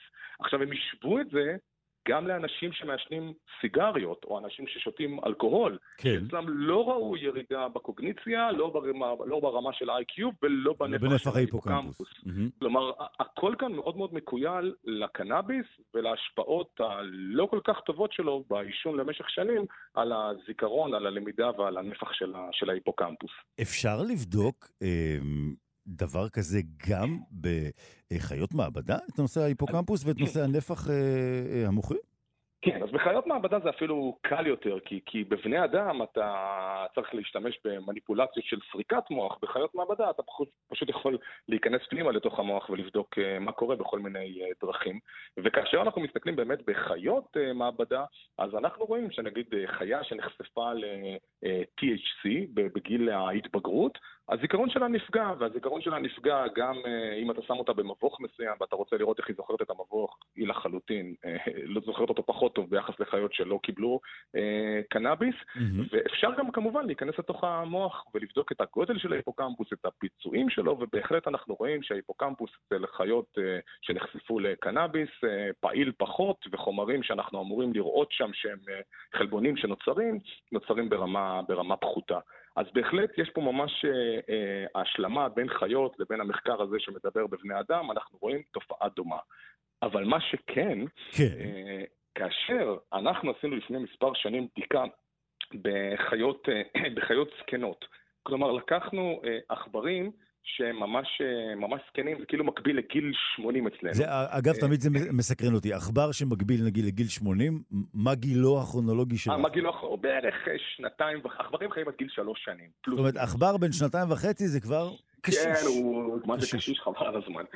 הוא כבר משחק ברידג' ובינגו, וכן. לגמרי, לגמרי, גם כדור. ישן הרבה בצהריים. אבסולוטלי. אז לקחנו באמת עכברים כאלה מבוגרים, אה, ונתנו להם פעם אחת ויחידה בחיים THC, mm. שהם היו זקנים, ורצינו לראות מה קורה לזיכרון שלהם. עכשיו, הרעיון שלנו היה שבטח גם בגיל 80 הזיכרון לגמרי ידפק והעכברים האלה לא יזכרו שום דבר. ולמרבה ההפתעה שלנו, ראינו שהעכברים הזקנים, במקום להיות uh, עם זיכרון פחות uh, טוב, הזיכרון שלהם ממש השתפר. השתפר. אבל מה זה השתפר? השתפר בטירוף. אה, שמנו אותם בכל מיני מבוכים, הם זכרו את המבוכים טוב יותר, הם ידעו לעשות כל מיני אה, אה, תהליכים קוגנטיביים ברמה, ברמה טובה יותר. עכשיו, זו תוצאה שהפתיעה אותנו מאוד, אנחנו ממש היינו בשוק, ואני האמת בכנות לא האמנתי. וביקשתי מהסטודנטים שיריצו את המחקר הזה עוד פעם ועוד פעם ועוד פעם, ואחרי שהתוצאה חזרה על עצמה איזה שלוש פעמים, אז אמרנו, טוב, אולי יש פה משהו שהוא באמת חדש. ואז באמת כשנכנסנו לתוך המנגנונים הביולוגיים, מה שאנחנו יכולים לעשות בעכברים ולא, לראות, ולא בבני אדם, כן. ראינו באמת שכל מיני חלבונים שבדרך כלל אנחנו לא רואים במוח אה, זקן, התחילו להיווצר מחדש כאילו המוח הפך להיות צעיר יותר. כלומר, ה-THC ממש הצעיר את המוח של העכברים והפך אותם לצעירים יותר. אתה מעודד עכשיו שימוש אה, בקנאביס אה, בבתי אבות, דוקטור רבי דורון, כן. אז פה צריך להיות זהירים, כי כל מה שאנחנו בדקנו זה ממצאים בעכברים. אז בהינתן שיש לנו זנב ואוזניים עומדות, אז יכול להיות שזה יכול לשפר את הזיכרון. אבל עוד לא עשינו מחקר כזה בבני אדם. יכול להיות שבבני אדם אנחנו נראה תוצאות שונות, אבל אם אנחנו לוקחים את המאמר שעכשיו דיברנו עליו באמריקן ג'ורנל ומקבילים אותו למאמר ש, אה, שאנחנו בעצם אה, ביצענו ב, אה, בחיות, אז אנחנו רואים שיש איזושהי כרונולוגיה או איזושהי השוואה בין עכברים צעירים לאנשים צעירים, mm-hmm. ובין אולי עכברים זקנים לאנשים זקנים אנחנו צריכים לבדוק, אבל אם זה ככה, אז יש פה באמת משהו שהיא בשורה כן. חדשה. אנחנו לא יודעים, צריך לבדוק. אני רוצה ברשותך רק, אתה יודע, מאזינים ששומעים אותנו ומשתמשים בקנאביס, בוא נבין, אפרופו המחקר הראשון שדיברנו עליו, שנעשה כן. בארצות הברית, כאשר מדברים על משתמשים קבועים, על מה מדברים? שלושה, ארבעה ימים בשבוע? זאת אומרת, מה זו לא. הכמות שאנחנו יכולים ככה להבין על מה מדובר? אז הם מדברים פה על אנשים שמשתמשים באופן uh, קבוע, הם לא ציינו כאן במאמר מה זה אומר באופן uh, קבוע, אבל mm. הם מדברים על, על, על, על שנים של, של שימוש. Uh, הם מדברים על מספר פעמים בשבוע, אבל הם לא ירדו כן. לרזולוציה, מה, מה הדוז, או מה באמת ה... לא, אתה יודע, יש נגיד מישהו, ש... מישהו שמעשן, אתה יודע, באופן חברתי, פעם ב...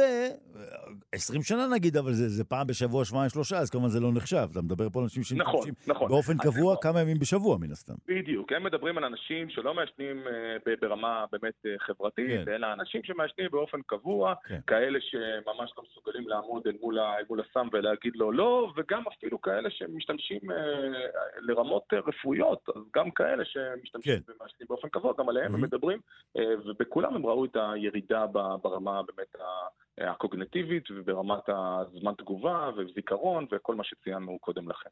אז הנה המחקר הסופר מעניין הזה עם המסרים המעניינים, וגם, אם אתם רוצים לנצח באליפות הבינגו, אז אולי דווקא זה יכול לעזור. ובכל מקרה, אה, כותרת שיש בה דאגה, ויחד עם זאת אומר כאן דוקטור אה, רבי דורון, יש עוד אה, השלמות, אה, דברים אחרים, אבל אה, בגדול, צריכים ככה לפתח חשיבה כדי אה, להיכנס לעומקם של הדברים הללו. דוקטור אה, רבי דורון, מהמחלקה לחינוך ופסיכולוגיה באוניברסיטה הפתוחה, וראש המעבדה הפסיכוביולוגית של האוניברסיטה הפתוחה בהדסה עין כרם, תודה רבה, בוקר טוב.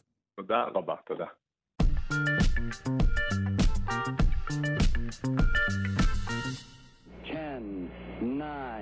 Ignition sequence start. Six, five, four, three, אז אתמול אה, כבר uh, התרגשנו ודיברנו על כניסתו לתחנת החלל של האסטרונאוט הישראלי איתן uh, סטיבה, שהפך להיות האסטרונאוט הישראלי הראשון בתחנת החלל הבינלאומית. והוא לא טס לשם רק כתייר חלל, כי אנחנו יודעים שיש כאלו, זה לא המקרה. במקרה הזה גם יערכו ניסויים ומשימות שאותן יבצע איתן סטיבה שם בתחנת החלל. אז אנחנו רוצים עכשיו לבחון את הדברים החשובים הללו. נאמר בוקר טוב לפרופסור יואב יאיר, דיקן בית הספר לקוימות באוניברסיטת רייכמן וחוקר אטמוספירה וחלל. בוקר טוב. בוקר טוב נתיב ולכל המאזינים.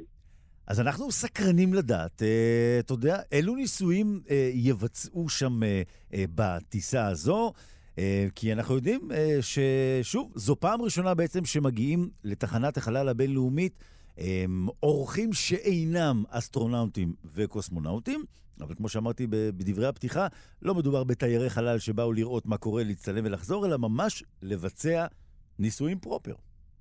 נכון, יש הרבה מאוד ניסויים שנבחרו על ידי...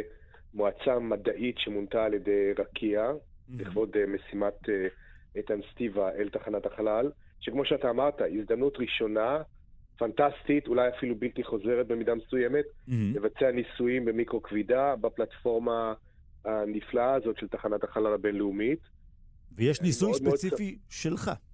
נכון, כן, זהו, אני מאוד שמח שניתנה כן. לי הזדמנות uh, להיות בין אלה שנבחרו לעלות למעלה. לא כל יום אתה זוכה אה, לכזה דבר, והניסוי שלי עוסק בחקר סופות ברקים, בייחוד ברקים מאוד מאוד חזקים שנקראים Lightning Super Bolts, שהעוצמה שלהם היא פי אלף יותר מברקים ממוצעים, בוא נאמר, mm-hmm. ואחת התופעות שנלוות לברקים החזקים הללו נקראת שדוני ברקים, sprites, elves, jets, כל מיני תופעות אופטיות באטמוספירה הגבוהה, אה, מגובה, בוא נאמר, 90 קילומטר למטה, עבור דרך שכבת האוזון עד גובה 40 קילומטר בערך, או 30 קילומטר. כלומר, יש פה אה, מגוון רחב של תופעות שמתרחשות בכל כדור הארץ, איפה שיש סופות ברקים. ואני עכשיו מכין את המפות אה, עבור איתן סטיבה למחר בבוקר, mm-hmm. לתצפיות שהוא יבצע בתחנת החלל, ואני מסתכל על, אתה יודע, הסופות, היכן יש סופות גדולות. בכל רגע נתון יש כאלף סופות ברקים בכדור הארץ. קצב הברקים הפלנטרי הוא 50 ברקים בשנייה, mm-hmm. וזה מה שאנחנו הולכים לצוד. לצוד. אז שתף אותנו קצת, אתה יודע, קח אותנו פנימה ל-inside information, כמו שאומרים. קודם כל, איך, איך, איך זכית באמת להיבחר שאתה ניסוי שלך יבוצע שם? אני, אני בטוח שאתה יודע שעומדים בתור הם, רבים. נכון, עמדו בתור רבים מאוד, ומונתה ועדה מדעית שהעריכה את הערכיות המדעית ואת היישומיות של המחקרים. Mm-hmm. הניסוי שלי הוא למעשה המשך לניסוי שביצע אילן רמון, זיכרונו לברכה, ב-2003 על מעבורת החלל. קולומביה, שם הייתי מרכז הניסוי הישראלי שנקרא מיידקס, שהוצע על ידי שני חוקרים מאוניברסיטת תל אביב, ואני הייתי מדען ומנהל הניסוי, ובמסגרת מיידקס, שעסק בהשפעת אה, סופות אבק על אקלים כדור הארץ באמצעות חישה מרחוק עם מצלמה אה, מולטי ספקטרלית על הסופות הללו. Mm-hmm. בצד של הלילה אנחנו עשינו תצפיות על אה, ברקים ועל שדונים, ואילן ויתר אנשי הצוות של הקולומביה אה, הצליחו באמצעות טכניקה שפיתחנו. אז הייתי באוניברסיטה הפתוחה, יחד עם קולגה שלי בשם דוקטור ברוך זיו, כן. איך לחזות נכון איפה תהיה המעבורת ביחס לסופת החלל, לסופת הברקים. כן. וככה הצלחנו באמת לעשות אופטימיזציה של הזמן של התצפית, שהוא מאוד מאוד יקר, כשאתה בחלל, כל דקה של אסטרונאוט זה הרבה מאוד אה, כסף, ולכן אני שמח שניתנה לי הזדמנות לחזור על הניסוי הזה עם איתן סטיבה. הטכניקה של החיזוי היא כמובן הרבה יותר טובה היום, משופרת, בכל זאת עברו 20 שנה כמעט. Mm-hmm. אז אה, אני עכשיו נמצא במשרד שלי כאן בהרצליה, מכין מפות חזויות. זה, זה, אה, זהו, אתה אמרת קודם, אני מכין לו את המפות למחר בבוקר. איך אתם מתקשרים? איך זה עובד? אתה אומר, אני מכין לו את המפות, מה, איך אתם... כן, אז, אז זהו. אני נעזר בקולגה שלי, אה, מאיר מועלם, מחברת אה, מולטי מודיס, שהוא מכין עבורי מפות של נתיב תחנת החלל הבינלאומית, mm-hmm. 24-48 שעות קדימה. אני לוקח את המפות הללו של תחנת החלל, איפה היא עתידה להיות, כן. מצליב אותם עם נתונים של הרבה מאוד מודלים, אני משתמש במגוון רחב של מודלים, החל ממפות שמשתמשים בהם אה, מרכזי החיזוי הבינלאומיים לתעופה בעולם, שנותנים התראות למטוסים איפה הולכות להיות סופות ברקים גדולות, ומודלים רגילים, סטנדרטיים, שכל שירותי החיזוי בעולם מפעילים, יחד עם תמונות לוויין זמן אמת, נתוני מערכות שעוקבות ברקים זמן אמת, אני מנסה לשער איפה בעוד 24 עד 36 שעות תהיינה אה, סופות. ברגע שאני מחליט, אני ממלא איזושהי טבלה, כן. בפורמט שהכנתי, ואני שולח אותה לנאסא, למה שנקרא TCO. TCO בנאסא זה הבחור שאחראי על uh, Timeline Change Officer. הוא מכניס את השינויים mm-hmm. ללוח הזמנים של האסטרונאוטים. כי בניגוד לניסויים האחורים שמבוצעים, שאיתן כבר יודע מראש מתי הוא יבצע איזשהו ניסוי, דווקא את התצפיות שלי צריך לשבץ בתוך לוח הזמנים העמוס שלו, משום שהסופות uh, עוברות מתי שהן עוברות, אתה יודע. כן, כן, כן. לכן מראש זה, זה מלאכת פאזל לא פשוטה, לא בטוח שכל המטרות שאני זיהיתי ואני חומד אותן לתצפית מלמעלה, אה, באמת תאושרנה על ידי נאס"א, כי הן מסתדרות בלוח הזמנים של איתן. אבל אה, על פני, אתה יודע, תשעת ימי המשימה, אם אני אחזור על זה מספיק פעמים, אני מאמין שאנחנו נקבל אה, מספיק תצפיות. בסך הכל זמן מצטבר שהוקצה לי על ידי קרן רמון ומשימת רקיע הוא שעתיים. Mm-hmm. בגלל שאנחנו טסים במהירות מסחררת של 32 אלף קמ"ש, בגובה של בערך 14, 414 קילומטרים, mm-hmm. הזמן הכיסוי של כל תצפית הוא 4-5 אה, דקות, ואנחנו כבר רואים את הסופה, וזה לא סופות קטנות, זה לא ענן בודד מעל כפר סבא, אלא זה סופות של מאות קילומטרים. אני מדבר על סופה שמכסה את כל פרגוואי, או, וזה תצפית שנעשה אגב הלילה, או מעל שני טייפונים שנמצאים באזור פיליפינים. כמה מאות קילומטרים מרובעים של סופה, של ענני ברקים, ולכן כל מדידה כזאת בסופו של דבר אה, נכנסת ללוח הפעילות היומי של האסטרונאוט. איתן יודע מתי הוא צריך לקחת את המצלמה, יש מצלמה מצוינת שהם הביאו, זה שיפור לעומת כל התצפיות הקודמות שביצענו. Mm-hmm. ניקון D6. אה, הוא ילך לחלון גדול שנקרא קופולה, שנמצא בגחון של תחנת החלל, ומאפשר ממש 360 מעלות כיסוי של מה שרואים מלמעלה. ואני אומר לו, ב- בלוח הזה ששלחתי, הסופה תהיה בצד שמאל שלך ותתגלה לעיניך בשעה X, וכולי תקווה שהוא יעשה את התצפית הזאת באמת. ואז... אגב, אני חייב כן. לציין שאנחנו mm-hmm. עושים את זה רק בלילה של המעבורת. זאת אומרת, רק בקטע החשוך אנחנו מסתכלים על התופעות הללו שקשורות לברקים רק בשעות הלילה, משום שהאור שלהם מאוד מאוד חיוור. זה, אז אתם, הצוות שלך, הצוות שבראשותך, אה, צוות אילן, שהוקם לזכרו של אילן רמון, אתם הייתם הצוות השני בעולם שהצליח לצלם שדוני ברקים. קודם כל תסביר לנו מה זה השדונים הללו. עכשיו יושבים בבית אנשים ואומרים, על מה, מה, מה זה שדונים? זה נשמע, אתה יודע, כמו איזה שדון מסרט מדע בדיוני. מה זה שדוני ברקים? האמת שכן, זה ככה נתנו להם שמות כאלה, אה, שדונים ופיות. אה, שמות קסומים שמעידים על האופי החמקמק, היפהפה מאוד, הזוהר. אה, אנחנו מדברים על, על התפרקויות חשמליות באטמוספירה הגבוהה, כמו שאמרתי, בין 40 לנגיד 100 קילומטר בערך, mm-hmm. שמתרחשות בסמיכות לסופות ברקים מאוד חזקות. משך ההתפרקות הוא מאוד מאוד קצר. אתה יכול לחשוב על זה בתור נורת פלורסנט ענקית בגודל של 40 עד 60 קילומטר, mm-hmm. שמהבהבת בצבע אדום, לעיתים גם בכחול, אבל רק ל-10 או 50 אלפיות השנייה. ולכן וואו. אנשים, אי אפשר לראות את זה בעין, אתה צריך לראות את זה עם מצלמה מאוד מאוד טובה. למעשה, איתן יכוון את המצלמה לכיוון סופת הברקים, כי את הברקים אפשר לראות, אבל את השדונים שמעליהם הוא לא יוכל לראות בעיניים שלו, אבל אני מקווה שהמצלמה שהוא יפעיל תתפוס אותם. אני... כך זה קרה גם, גם עם הצוות של הקולומביה ב-2003. אנחנו אמרנו להם באופן כללי לאן להסתכל. Mm-hmm. הם שמו את, הפנו את המצלמה לשם, ולנו אה, נודע שהם הצליחו רק 24 שעות אחר כך, כשראינו את הוידאו אה, חזרה, ששודר חזרה לקרקע, במעבדה או במרכז השליטה שבו היינו. אני ראיתי תמונה של, של שדון כזה, אה, זה, זה אדום כזה, נכון? נכון, כן, זה חנקן, מולקולות של. חנקן שעוברות ערעור, כן, אקסייטציה, על ידי אה, אלקטרונים שמואצים בשדה חשמלי מעל הסופת ברקים. האלקטרונים הללו פוגעים במולקולות, מעוררים אותם, וכשהחנקן יורד לרמת היסוד הוא פולט פוטון ב-665 ננומטר, שזה אור אדום, לפעמים גם ב-470, שזה אור כחול, אז uh, אנחנו רואים מין תערובת, לפעמים הם גם סגולים. יש להם צורות משונות ביותר, ממדוזות עד גזרים, מלאכים, ציפורים, טבעות, סילונים, והפיזיקה פה מאוד מאוד מורכבת, זאת פיזיקת פלזמה בגז מאוד מאוד דליל, כי האטמוספירה בגבהים האלה מאוד מאוד דלילה, mm-hmm. שנחשפת לשדה חשמלי חזק ביותר, אבל רק להרף עין. כן. ו- וזה מאוד מעניין לראות uh, מה קורה. ואגב, אני רק רוצה לספר ש...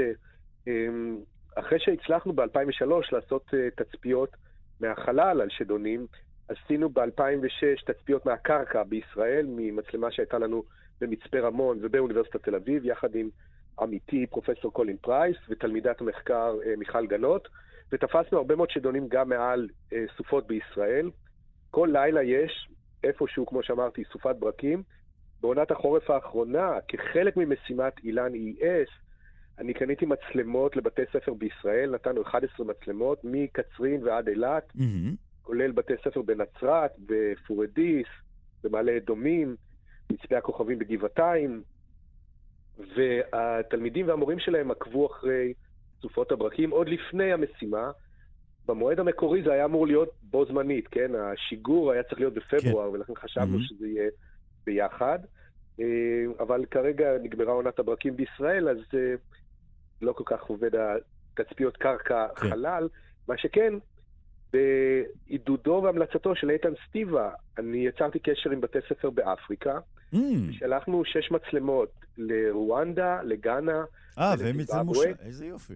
כן, כן, והתלמידים והמורים שלהם מאפריקה, ששם יש כמעט כל לילה אסופת ברקים, הם מפעילים את המצלמות, ואני עכשיו ממש ברגעים אלה כותב להם מייל ואומר להם שהיום בלילה אנחנו נעבור מעל אה, מרכז אפריקה, איתן יעשה תצפית מהחלל, ואני מבקש שגם הם...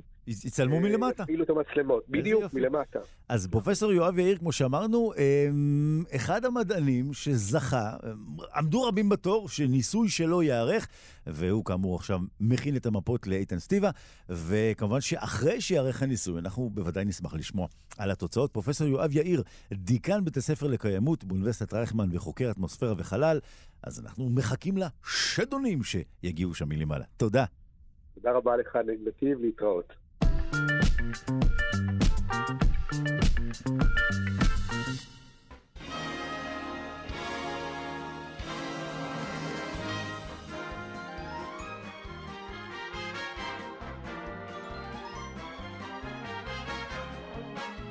אז אם אה, מישהו ישאל אתכם מה אתם זוכרים מטקס האוסקר האחרון, רוב הסיכויים שאתם לא זוכרים איזה סרט זכה באוסקר, אבל אתם כן זוכרים את הסתירה שוויל סמית העניק לקריס רוק על הבמה.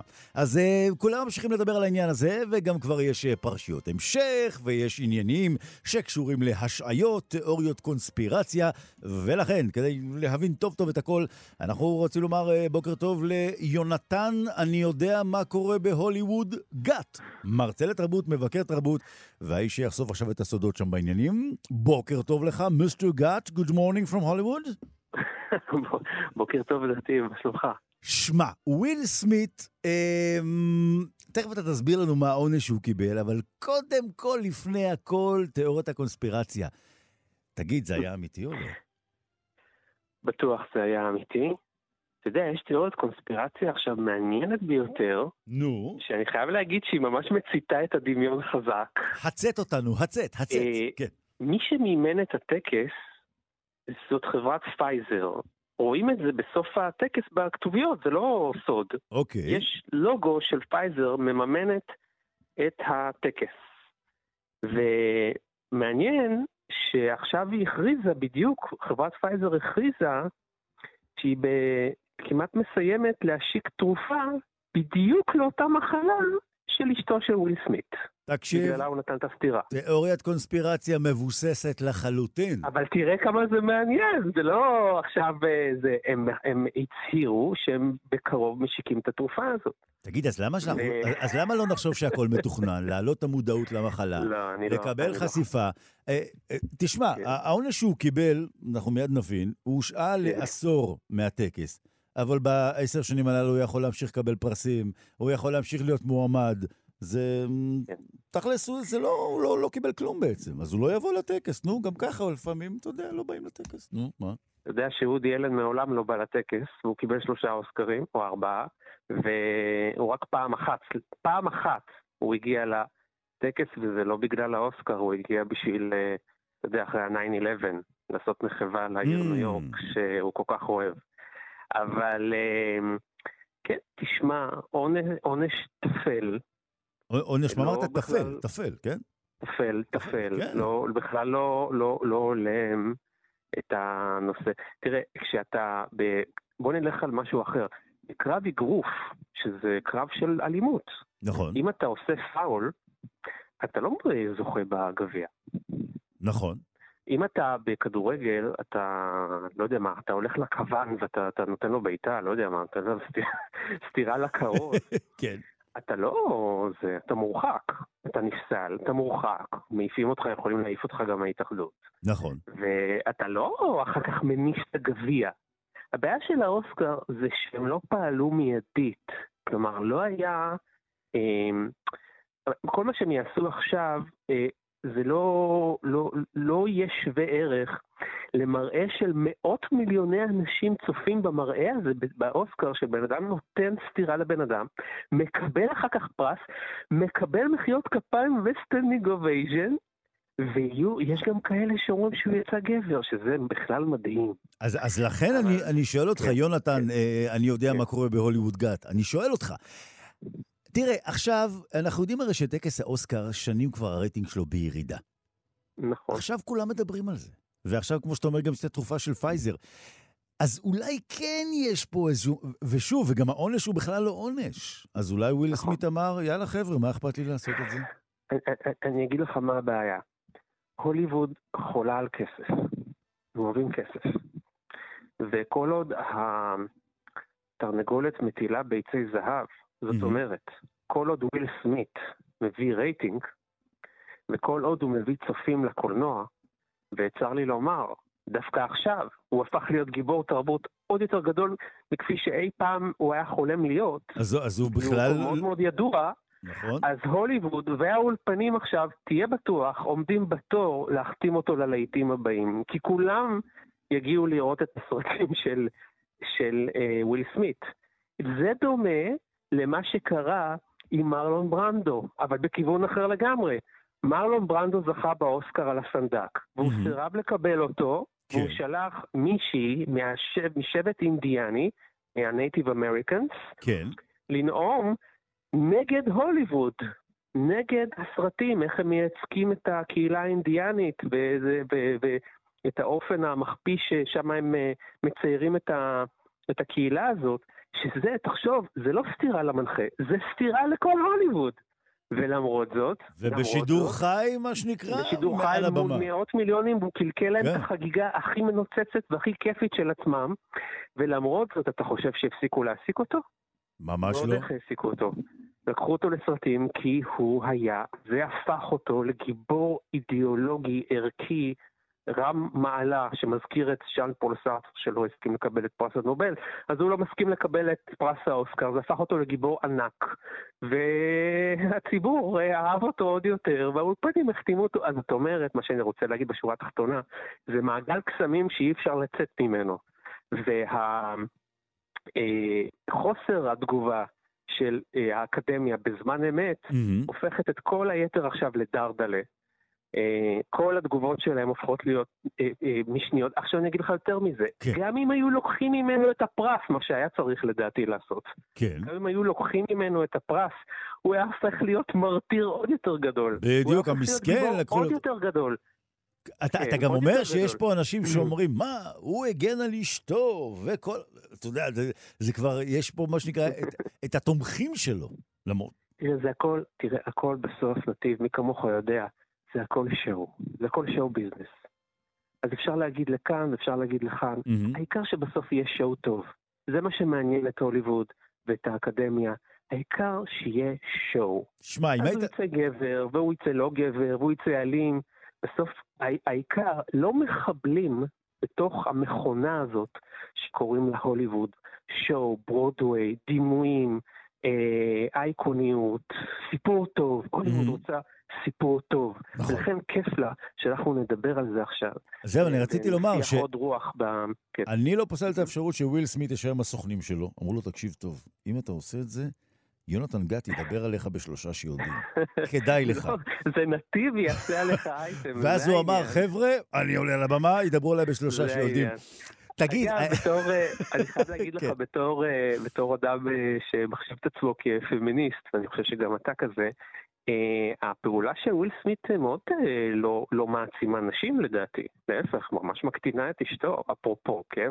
אגב, כאילו, בהתחלה ראו שהיא כאילו בכלל... היא בסרטי, כן. כאילו אנחנו חוזרים לסרטי הקארבוי. שהוא צריך להגן עליה. כן. עם האישה שלא יודעת לדבר ולא יודעת לעשות כלום, ואין לה לשון. אגב, בהתחלה זה היה נראה כאילו היא מחייכת, נכון? זאת אומרת... כן, אני, אני חושב שהיה שם אני חושב שכולם התבלבלו ולא הבינו מה... אני חושב שהתיאוריות הקונספירציה זה בגלל שהתגובה הייתה לא, לא ברורה, אנשים לא הבינו גם דקות אחר כך האם זה אמיתי, לא אמיתי, mm-hmm. כי קריס רוק די חזר על עצמו יפה וצריך כן, לב... כן, כן, לשבח אותו על זה. שהוא הצליח להחזיק מעמד, לא כל אחד היה יכול לעשות את זה. והמשיך ככה אה, לדבר. להחזיק מול המצלמה. תגיד, אה, אה, היו כבר תקדימים של, של אה, אירועים שגררו סנקציות ו- וכל מיני דברים כאלו שם באקדמיה? אה, לא כזה, לא בשידור. חוץ ממרלון ברנדו, שסיפרתי לך עליו, לא הייתה שם שום סנקציה. אבל תראה, שללו מהרווי ויינסטין את ההגעה שלו לטקס גם כן. כן. וביל קוסקבי ו... ורומן פולנסקי. כן. זה בגלל שיש סביבם מגה סיפורים של עונג. כן, זה כבר דברים, אתה יודע. ופדופיליה ומה שאתה לא רוצה. אז וויל סמית נכנס לקטגוריה מאוד לא מחמיאה יחד עם האנשים האלה, אבל באמת אה, מעט מאוד קרה שהמערכת עצרה את המכונה. כאילו ממש לעצור את המכונה, להפסיק את העניין, לסלק בן אדם משם וכדומה. אגב, אם הולווד הייתה, אם באקדמיה היו חושבים טוב יותר, אז אולי עצם זה שהיו מסלקים אותו משם בזמן אמת, היה הופך את הטקס לעוד יותר אה, נצפה ומרתק. כן. אה, אבל אה, כן, אנחנו לא, הוליווד נזהרת לפג... לא לפגוע בתרנגולות שמטילות לביצי הזהב, משמע מביאים, מביאות קהל וקניית כרטיסים לסרטים. הם די מחפים שם אחד על השני, ואת התוצאות אנחנו רואים גם עכשיו. לוויל סוויט זה לא משנה שהוא לא יבוא עשר שנים, להפך, הוא יבוא, עוד עשר שנים כן, הוא יחזור כמו גדול. יהיה לו ערב חופשי בבית וזה, מה הוא צריך? תגיד, אה, לאורך ההיסטוריה בעצם, אה, אותן אה, תקריות, אותן תקריות של, של הילדים הרעים, אם אני ככה מבין את דבריך עד עכשיו, בטח רק עשתה טוב לכל החבר'ה האלה. אני מדבר עכשיו גם מחוץ לטקס, בכלל, אה, במהלך, אה, אתה יודע, חייהם הנוצצים, של כוכבים ביום-יום גם. בוודאי, אנחנו שוב, אנחנו מדברים על תעשיית החלומות, תעשיית הסיפורים, תעשיית האשליות, וסיפור טוב הוא תמיד כזה שיש בו קונפליקט. סיפור שאין בו קונפליקט הוא לא סיפור. סיפור של בן אדם שהיה לו יום כיף, מאושר, הלך לעבודה, חזר הביתה, לקח אה, פרס וחזר, אין בזה שום סיפור, אנחנו חייבים את השינוי, אנחנו חייבים את הטוויסט, אנחנו חייבים את ההפתעה. ולכן האנשים האלה שסירבו לקבל פרס, כמו אורי זוהר דרך אגב, שגם סירב לקבל פרס ישראל, mm-hmm. אנשים שמסרבים לקבל פרס תמיד עושים את האיפכא מסתברא, ואחר כך כל העולם מדבר עליהם. אפילו לא בתחום הזה. אה, שהיה ליבוביץ' שסירב לקבל פרס, ואחר כך סירבו לתת לו, והיה שם בלאגן גדול. רק שם אותו בשורה הראשונה של הפילוסופיה, לא רק זה, אבל בשורה הראשונה של ההוגים היהודיים של העת החדשה. בוא נזכיר את אה, אה, בוב דילן, שסירב לקבל את פרס נובל לספרות גם, אתה יודע. נכון. אה, כולם אמרו, תראו... הוא קיבל, אבל כן, כן עשה להם טובה. אז תמיד יש משהו יפה בזה שהגיבור הגדול אומר, סליחה, אני לא... אני לא זקוק לפרס. זה כאילו, זה, זה, זה זה הופך לנו את, ה, את המחשבה, ושאנחנו שואלים, מה יש בו, באיש הזה, שפועל נגד האינסטינקטים של כולנו? הרי כולנו היינו קוטפים את הפרס ולוקחים את הכסף, לא? מה יש באיש הזה ש... ששם אותו במקום אחר? אז uh, בוודאי, כל דבר שיוצא מהתלם ומספר לנו סיפור שונה, הוא תמיד נשאר בראש שלנו, הוא יותר זכיר ויותר מרתק. תגיד, אז אולי בגלל זה יש את המושג ילד טוב ירושלים, אבל אין את המושג ילד טוב הוליווד, כי בהוליווד אין לך מה להיות ילד טוב. נכון, ילדים טובים לא מתפרנסים טוב בהוליווד, זה ידוע. תקשיב, אז אם אנחנו שולחים מבט כבר לקראת השנה הבאה, הרי הם יצטרכו, אמ, איך אפשר להתעלות על דבר כזה? אה, הרי טקס האוסקר חזר, כמו שאמרנו בתחילת השיחה שלנו, בבת אחת להיות השיח המוביל בכל מקום. אה, בשבוע, שבועיים האחרונים, מה שלא קרה כבר שנים. אתה יודע, אחרי... כן. מה יעשו עכשיו כדי לקרוא פעם? אבל, אבל יש להם בעיה. נכון שכל פרסום הוא פרסום טוב, כן? אבל לאוסקר יש בעיה. יש להם צבר של אה, דימויים מאוד שלילי על הטקס. זה לא היחסי ציבור הטובים שהם היו צריכים. כי לטקס כבר יצא שם של אה, לא רלוונטי מכמה בחינות.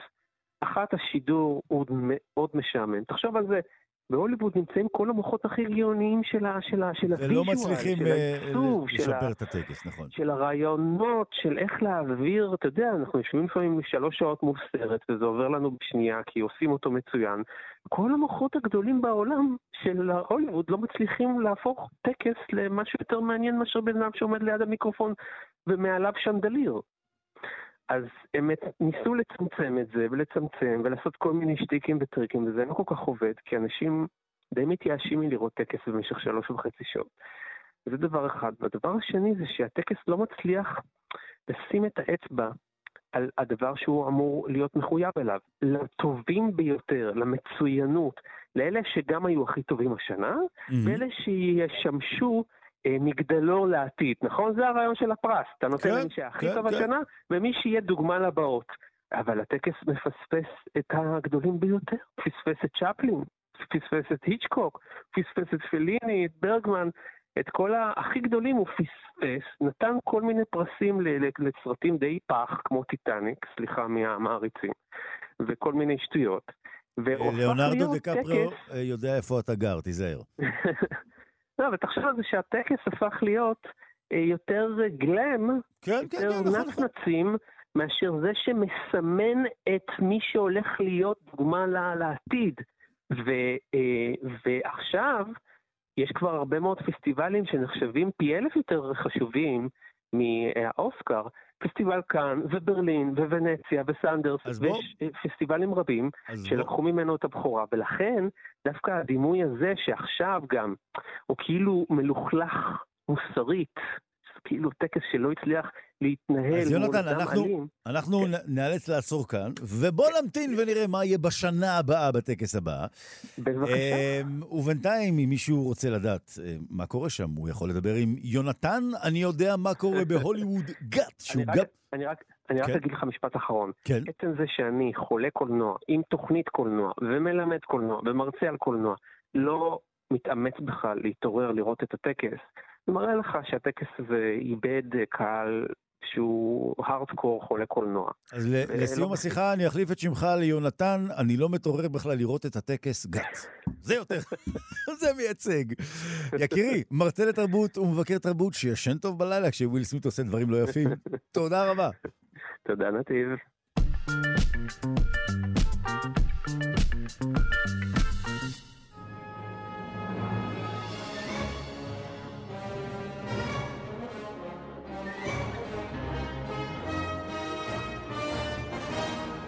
שלושה שיודעים, זמננו עכשיו לזנק על ההיסטוריה המטורפת של העולם. מתי בפעם האחרונה מישהו אמר לכם, סליחה, יש לכם אולי אה, סיכת אה, ביטחון? מתי זה קרה? אתכם, מישהו שאל אתכם? לא, אוקיי. אז מי שמזמן לא ביקשו ממנו סיכת ביטחון, אה, יוכל עכשיו מיד לחזור איתנו אחורה, לגלות מתי בכלל הומצאה סיכת הביטחון.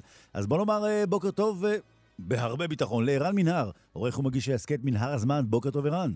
אהלן נתיב, מה נשמע? הכנת סיכת ביטחון לשיחה שלנו עכשיו? אה, אז תראה, כנראה נראה ככה, לפי ההיסטוריה, כן. שסיכת הביטחון ממש ממש רצתה להגיע לעולם, היא ממש רצתה להיוולד. Mm. אחרת, אי אפשר להסביר את זה שהמציאו אותה לאורך ההיסטוריה שלוש פעמים. שלוש פעמים? שלוש פעמים. אז אתה עכשיו מיד כאן גם תרחיב אל הוויכוח מי המציא קודם? אה, הראשונים שהמציאו אה, היו אה, בני התרבות המיקנית בדרום יוון. והם השתמשו בסיכות ביטחון ממש כמו שאנחנו משתמשים היום, אותו השימוש בדיוק. זאת אומרת, סיכה שהחוד שלה מוסתר או מוגן. ואנחנו מדברים על משהו כמו לפני 1,300, 1,400 שנה, משהו כזה. כן. ממש אותו דבר. אז זאת הייתה הפעם הראשונה, אבל פרה-היסטוריה. לא פרה-היסטוריה, אבל בוא נגיד היסטוריה אז אה, ישאלו, זה, מה הועילו חכמים בתקנתם אם זה הומצא כבר פעם אחת? למה הומצא עוד פעם ועוד פעם? כפי שידוע, טכנולוגיות עתיקות אה, נוטות להיעלם. אה, עד לפני משהו כמו 173 שנים. כן. אז הגיע וולטר האנט, היה מכונאי אמריקאי. הוא אחראי בעצם לעיצוב של הסיכה כמו שאנחנו מכירים אותה היום. אה, ולמה הוא עשה את זה בכלל? כאילו, למה... הוא מכונאי, כאילו, מה הקשר? מה? אז, אה, אז הוא היה חייב כסף לחבר שלו. כמה דולרים. כמה? כמה דולרים? אנחנו יודעים? 15 דולר. או! לא, לא רציני. אוקיי. הוא חשב שאם אני, הוא ימציא משהו יחסית זניח, אז יכניס לו מספיק כסף כדי להחזיר את החוב. לא כזה. מחשבה מקורית. נכון, הוא, הוא השתמש אה, בסליל מתכת, לקח, דמיין סליל מתכת באורך של משהו כמו 20 סנטימטר פחות או יותר, mm-hmm. והוא מעצב מהסליל הזה אה, את הסיכה המפורסמת ביותר, אתה יודע, מין קו כזה, מין קפיץ קטן. כן, ו... כן, כן, כן. ובעשרה באפריל, שזה ממש, ממש עכשיו, ב-1849 הנטר רשם פטנט על ההמצאה שלו, והוא קורא לזה שיפור חדש ויעיל בהכנת סיכות לתפירה. לתפירה? כן, סיכות לתפירה, ככה אתה יודע, שעושים, אה, מכינים את הדוגמה כן, לפני כן, כן, שתופרים כן, אותה, שמים עם סיכות. אמ, אז בעבר היו נדקרים הרבה, ואז מישהו המציא אצבעון, והנטר אמר, רגע, בוא נשים את האצבעון הזה על הסיכה עצמה. יפה. ואז הוא מכר אותה לחברת הענק גרייס תמורת 400 דולר. שהיום, אם אנחנו נשווה את זה לכסף של היום, מדובר במשהו כמו עשרות אלפי דולרים, כן? אז הוא שילם את החוב לחבר. ונשאר לו עודף.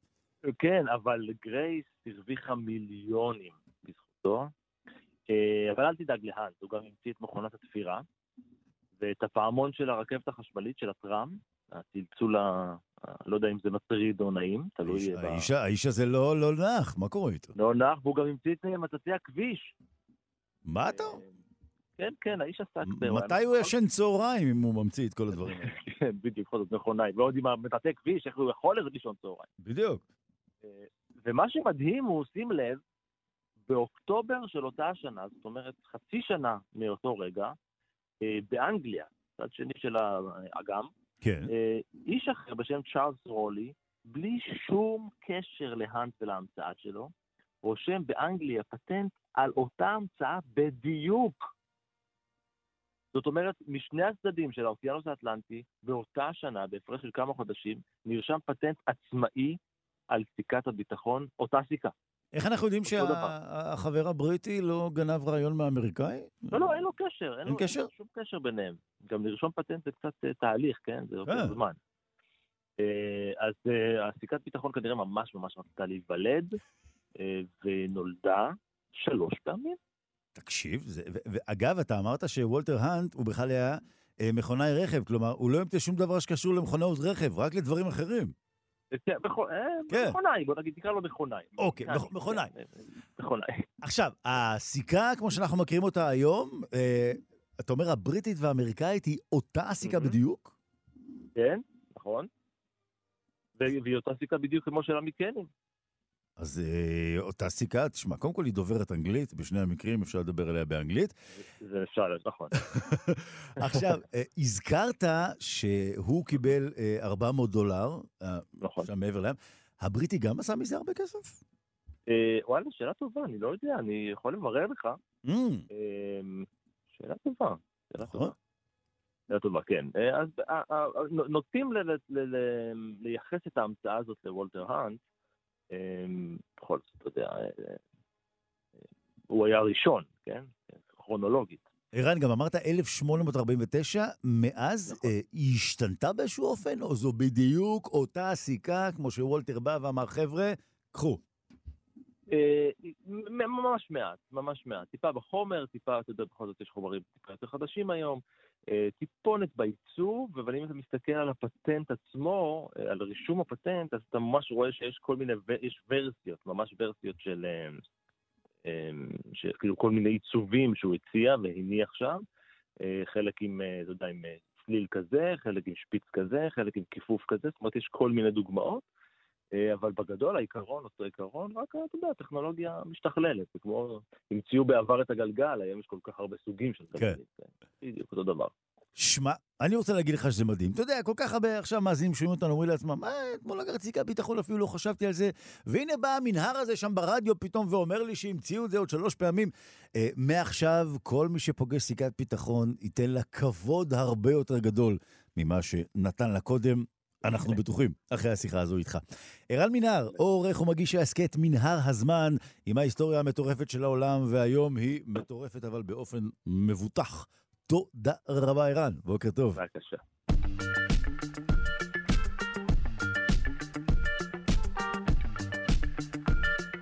אז אה, כל דבר אה, טוב אה, מגיע לסיומו. אנחנו נהנינו מאוד עמכם כאן הבוקר הזה, עם האורחים שלנו וכל הדברים הנוספים.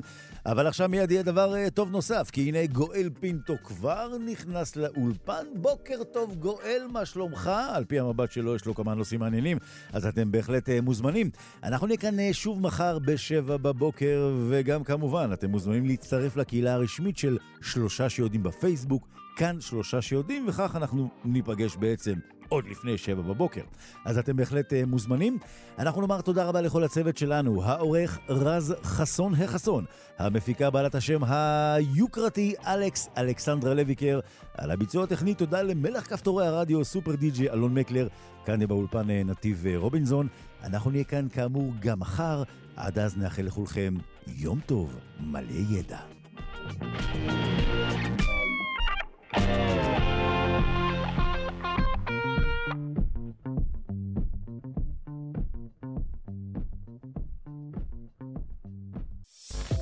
אתם מאזינים לכאן הסכתים, הפודקאסטים של תאגיד השידור הישראלי.